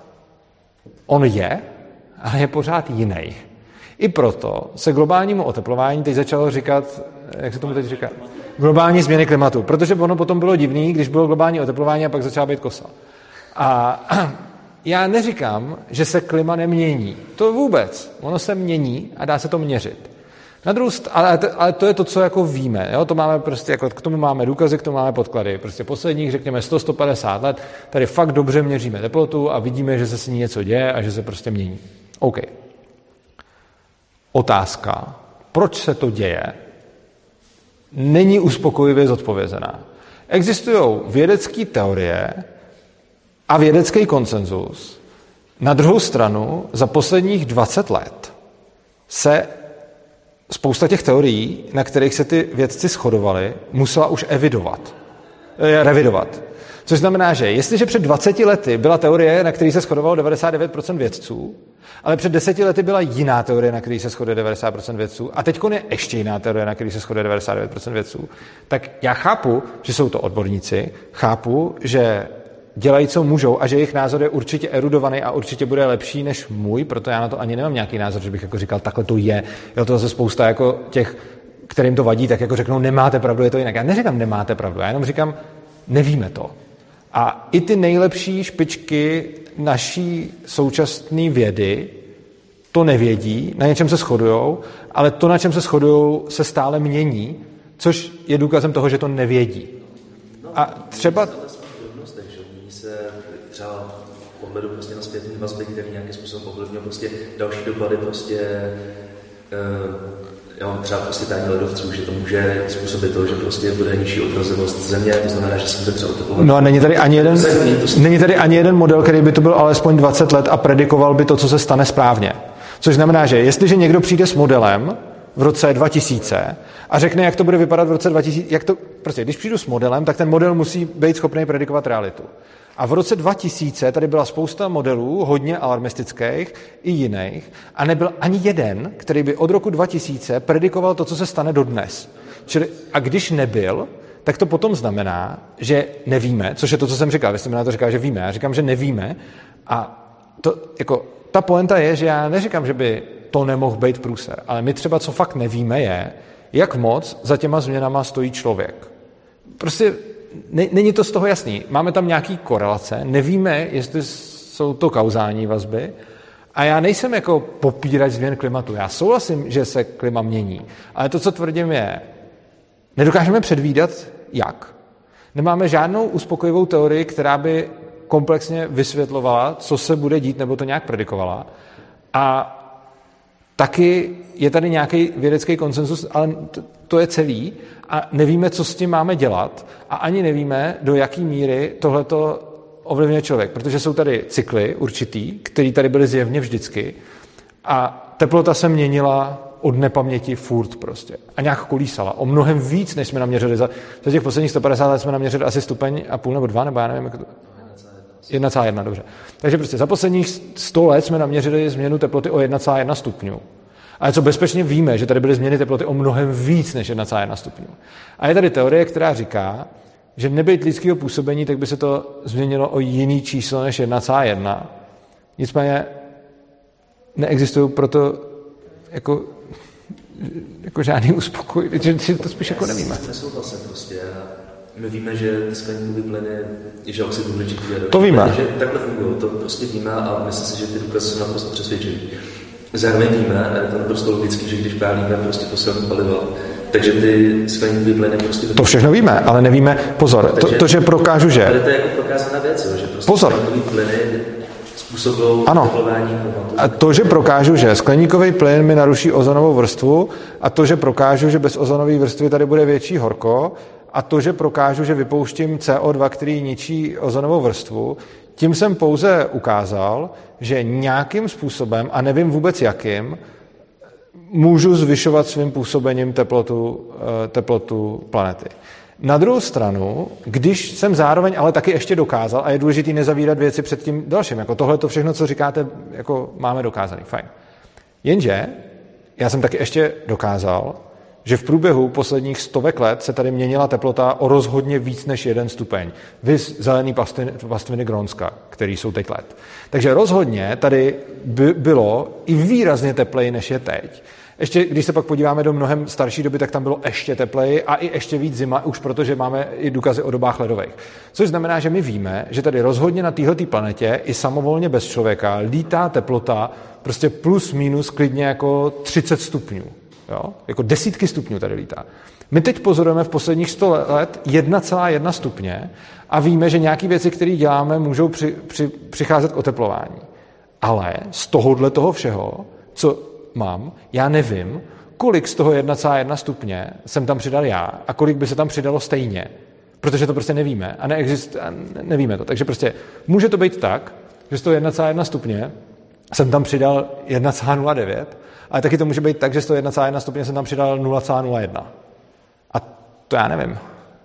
A na to žádný důkaz už neexistuje neexistuje, ale existuje na to ten koncenzus, který mu prostě já věřím, protože nejsem klimatolog a já, Chápu. Jako pokud si mám vybrat, jestli budu věřit jednomu procentu vědců, anebo 99% vědců, tak prostě budu věřit těm 99%. Chápu a je to vaše víra? Jako, já to chápu, je to, je to vaše víra, moje víra...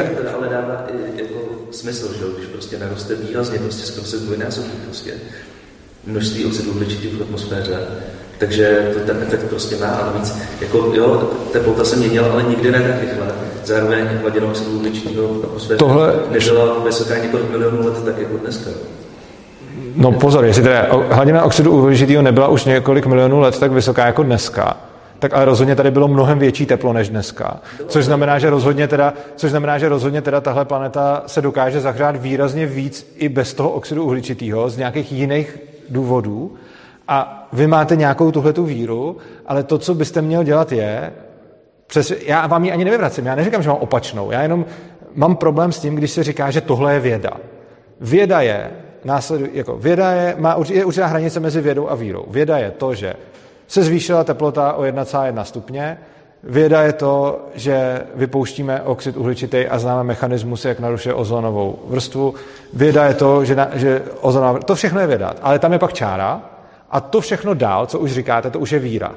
Víra je to, že jsme zvýšili tu teplotu o toho 1,1 my jako lidi. To, to, tohle už je spole víry, to už není spole vědy.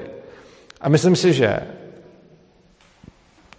od té čáry, od toho, co je věda, k tomu, co už je víra, byste měl potom přesvědčovat ostatní lidi na svou stranu, ale nemyslím si, že můžete jako potom nutit tu vaší tezi aplikovat do svých životů a omezovat je na základě toho, čemu věříte, ale co nejste schopný žádným způsobem jako dokázat. A je to podobné, jako když já prostě řeknu, hele, můj soused si furt opejká prostě špekáčky na dvoře a mě to tam čudí a já mám teď rakovinu a on za to může. Jako, to, že si tam opejká ty špekáčky, je fakt, to je věda. To, že mi tam jde ten kouř, je taky věda. To, že z toho mám očouzený barák, je taky věda. Ale to, že moje rakovina plic s tímhle souvisí, je už zase jenom moje víra a já ho na základě toho nemůžu prostě zavřít. Můžu ho samozřejmě nějak jako žalovat za to, že mi očoudil ten barák, protože tím mi taky zasáhl do vlastnických práv, takže to po něm můžu chtít, aby to přestal. A ne, nemůžu mu přišít příčinou zodpovědnost za můj karcinom. A úplně stejně si myslím, že vy máte tyhle ty jako data a já nespochybnuju konsenzus těch vědců, chápu, že tomu věřej a já mám spíš tendenci tomu taky věřit. A ne, neříkám, že ne, ale prostě, eh, druhá věc je, že potom jako nevím, jestli znáte tu, tu eh, Climagate eh, a prostě tu kauzu, kdy tam některý z těch špiček těch vědců falšovali ty, ty, ty data. Tak... No děje, já, já, neříkám, že, já neříkám, že se to neděje na druhé straně, ale rozhodně máme třeba důkaz toho, že špičky těch vědců, na jejich koncenzu se odvoláváte, tak unikly jejich maily, kde se domlouvali o tom, jak našvindlovat ty data tak, aby jim to vyšlo tak, jak potřebují. A prostě tohle samo o sobě mi říká jako, nebudou všichni podvádět, jako OK, prostě, je to pár a na druhé straně budou taky. Proto ale já vás taky nepřesvědčuju o, opačným, o opačné straně. Já vám neříkám, nemáte, jako já vám neříkám, nemáte pravdu, já vám říkám, nemůžete to vědět a to je velký rozdíl. Čili jako ano, souhlasím, že i na druhé straně budou věci, které budou eh, prostě falšovat data, na této straně jsou taky, ale potom, když teda vidím, že mám nějaký dvě strany věců, které jsou schopné falšovat data, a to dokonce i ty, ty ne, jako neříkám nějaký prostě vědec někde, ale to, tohle, to byly, tohle to byly e-maily uniklý od fakt těch špiček, který utvářejí ten konsenzus. Plus ještě, když potom víte, jakým způsobem se utváří vědecký konsenzus, často taky tak, že ono ve vědeckých kruzích potom vystoupit s nějakou teorií, která výrazně odporuje tomu mainstreamu, znamená být často zadebila, což se zase dostáváme k tomu, eh, k tomu konformnímu myšlení těch lidí, kteří samozřejmě mají i ty věci, což znamená, že já nechci spochybňovat vědecký konsenzus, vím, že ty lidi o tom ví víc než já a kdybych si musel vybrat, že to vám prostě pade na pade a že prostě jako musím říct, kdo má pravdu, tak asi řeknu, že mají taky pravdu. Jo? Ale rozhodně to nebudu používat jako něco, co vím, ale budu se k tomu spíš chovat jako k něčemu, co nevím. No, ale oni... Ano, jo.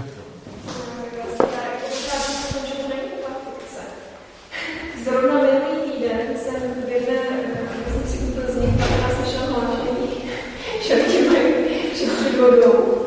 To bylo odpoledne a večer bylo, no, protože jste nešetřili vodou, ale asi jste si dělali zásoby, tak nebudu voda. Jo, to je klasika, no. Jo, tak to, no. Já bych možná dal prostor ještě někomu jinému, ale jestli chcete ještě k tomu něco říct, já nechci jako utnout takhle, takže nechci, jako chtě, jestli ještě něco tak, jako můžeme se shodnout na tom, že se neschodneme a je, jestli je to takhle v poho, ale jestli chcete ještě něco říct a máte to potřebu, tak vám to nechci, jako, nechci vás jako utnout. Prostě jako, jasně já nemám ukazy a ani nemůžu mít prostě a ten konsenzus tady je. Aha. A z toho, oni taky říkají to, že musíme proti těm klimatickým změnám začít něco dělat jako hned, že? protože potom bude nějaký ten bod zlomu a potom už to třeba nebude zastavit a bude to fakt jako špatný. No a jako, když musíme jednat hned, tak prostě musíme zaujmout nějaký stanovisko. Eh, My jsme k tomu, my jsme k tomu nuceni. A oni říkají, co máme dělat. Oni říkají prostě omezte emise skleníkových plynů. No, jasně, pokud vezmeme jako fakt, že musíme jednat hned, tak ano, ale... Ale No. no. to tak samozřejmě, ale když tady je ten koncenzus, tak prostě mi to přijde jako opravdu jako racionální věc, začít něco dělat. To, co říkají ty věci. Pokud prostě skutečně to je tak, jak říkají a máme málo času. Samozřejmě můžou se plést, ale prostě to riziko je obrovské. Jo, jako chápu, ten, chápu tu obavu, na druhou stranu tady máte spoustu jiných obrovských rizik a jejich posuzování je individuální. A já prostě, když budete mít někoho, kdo prostě se bude bát toho, že narazí asteroid do Země, tak zase můžeme věnovat miliardy na to, aby jsme pozorovali celou hvězdnou oblohu, protože pozorujeme jenom jako nějakou malou část. Prostě jako, Tohle to je reálný riziko, to už prostě... a tohle je taky reálný riziko, že jo?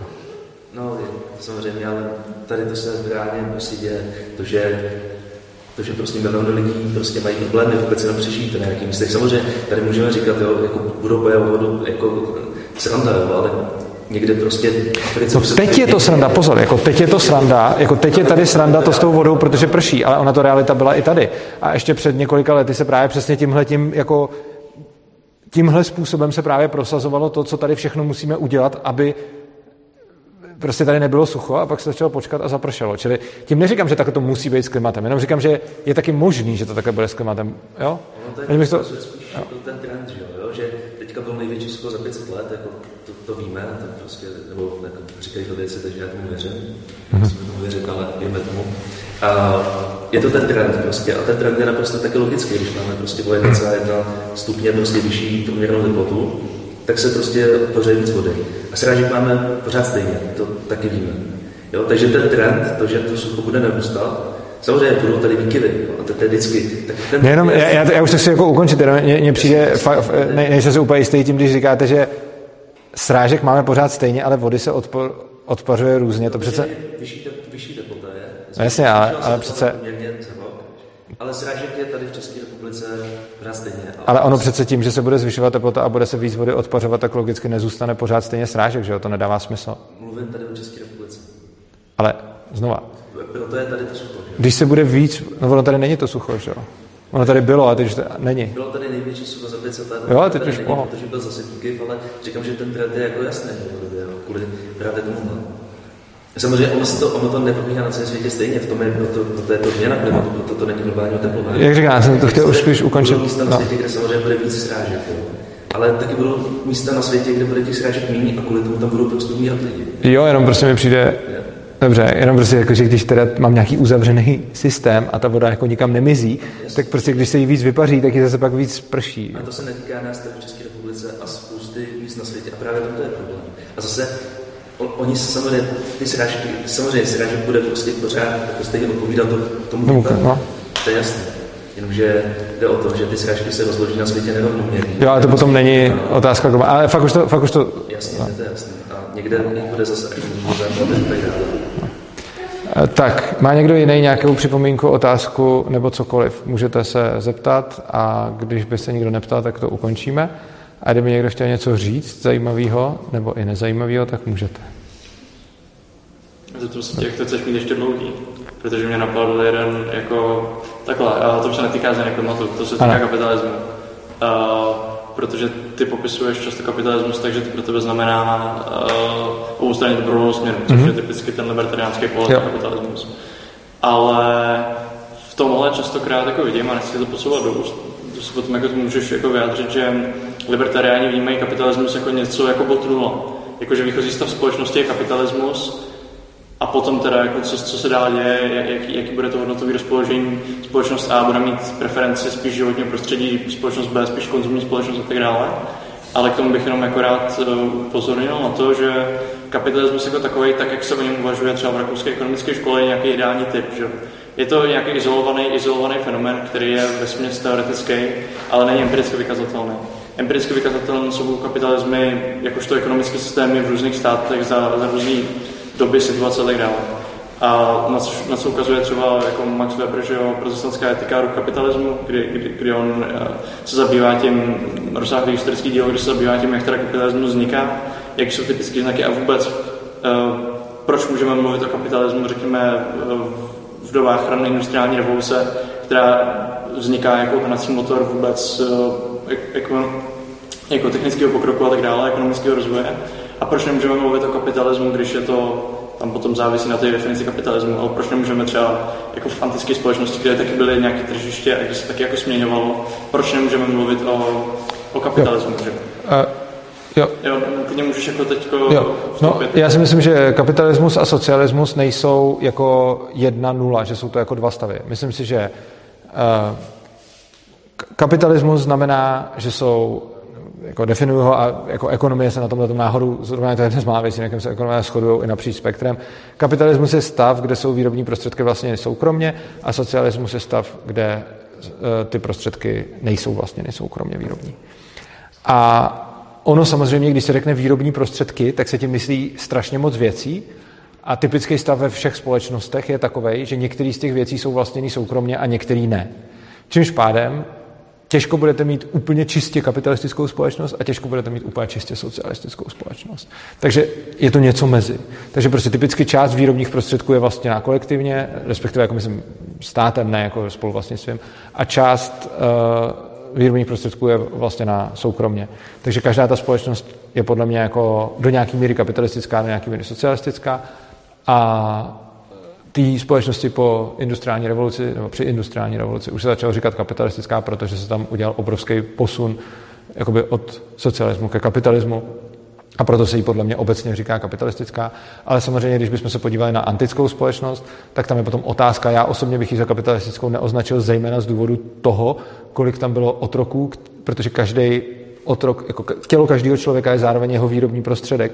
A oni, když se nevlastnili, tak tím pádem teda jejich těla vlastně někdo jiný, což znamená, že si myslím, že, uh, že tam nebyl úplně jako kapitalismus, protože ty lidi se často nevlastnili, ale uh, i když je pravda, že i ty těla byly soukromě vlastněny jenom jinýma lidma, to se možná, no, ale uh, prostě neoznačuje se tak, ale určitě tam byly prvky kapitalismu, jak si právě zmiňoval ty tržiště a podobně. A myslím si, že v téměř každé společnosti jsou nějaké prvky kapitalismu a že asi nenajdeš společnost. Dokonce si myslím, že ani tu jako prostě sovětskou společnost, tak ona jako byla, říkáme i socialismus, protože vlastně skoro to byl socialismus, ale stejně i tam byli nějaký prostě vexláci a šmelináři, kteří něco jako, a ty lidi měli nějaký jako majetek, tak prostě ta společnost taky tam měla nějaký, byť úplně malinký kapitalistický prvky. Jo. A mě k tomu ještě napadá, jako doplnil bych k tomu, že ono, ono celkově, když mluvíš o na jedné straně eh, kapitalismu, na druhé straně socialismu jako nějaké škále a mm-hmm. se jako pohybujeme. Takže kapitalismus a socialismus ale není vyčerpání všech možností, že? že tady jsou jako Uh, i když to vezme čistě ekonomické a zaměří se na tu ekonomickou, na tu ekonomickou sféru, což je právě jenom redukce, že zase nemůžeš to redukovat pouze na ekonomickou sféru, protože, uh, a k tomu bych se dostal dál, ale, ale nejprve teda k tomuhle, tak tady máš jako třeba feudalismus, že další jako typ ekonomického. No pozor, já si nemyslím, že to je další typ. Já si myslím, že všechny jdou dát na tu škálu, akorát tam můžeš dát další diagonální škály k tomu. Jo, Takže feudalismus je podle mě daleko víc socialismus, protože ten feudál jako no, když to je, jako je to otázka, ale myslím si, že, myslím si takhle, myslím si, že je to jedna škála, ale můžou k ní existovat ještě další škály a myslím, že ten feudalismus bude mít podobné vlastnosti jako třeba ty, ty antické systémy a tam bychom se pak mohli hodně pobavit o tom, do jaké míry je to, že ty otroci nevlastní sami sebe, do jaké míry tohle je jako jaký vlastnictví výrobních prostředků. Ale prostě teď to nemám takhle rozmyšlený, ale myslím si, že na, na tu škálu se dá zařadit každý systém, akorát, že samozřejmě to pak není vše vypovídající, podobně jako máme takový ty politický kompasy, tak můžeme mít jako jedno osej, ale pak tam můžeme přidat další osu a určitě bychom vymysleli ještě nějakou další, takže tak. Jo, jo, okay. A ještě k tomu teda napadá to, jak jsem zmínil už předtím, že kdybychom řekli, že jako eh, kapitalismus, socialismus, respektive zaměřujeme se pouze na tu sféru národního hospodářství, řekněme, tak je to ale jako hrubá redukce, že? Protože ano. my nemůžeme, my nemůžeme společnost hodnotit a vůbec to pojímat pouze z ekonomický sféry. Rozhodně. A což, což mi právě zajímavé na tom, že oni ty sféry jsou jako v propojení a, velmi silně se ovlivňují. Souhlasím. A proto právě uh, mi přijde zajímavý jako zproblematizovat tu úvahu o kapitalismu právě tím, že se podíváme na to, dobře, kapitalismy existovaly v různých, kapitalismus jako tržní hospodářství existoval vždy v různých společnostech, kde byly různé hodnoty. A to, co právě jako tu nosnou tezi, kterou má Max Weber prezentuje tím, že uh, ne, on se, on se v podstatě jako vymezuje vůči Marxovi, který, který říká, že, že ekonomický determinismus, všichni jsme determinováni našimi výrobními prostředky, Weber říká, že přesně opak. Jakože to, jak, to, to, jaký hospodářství je v dané, v dané zemi, tak je determinováno právě tím, jaká ta země je. Já si nemyslím ani jedno třeba. Já si myslím, že se to ovlivňuje vzájemně. Jako otázka, no. Ty marxisti mají, že jo, ten, jak tomu říkají, tu, um, tu materialistickou, ne materialistickou uh, historii.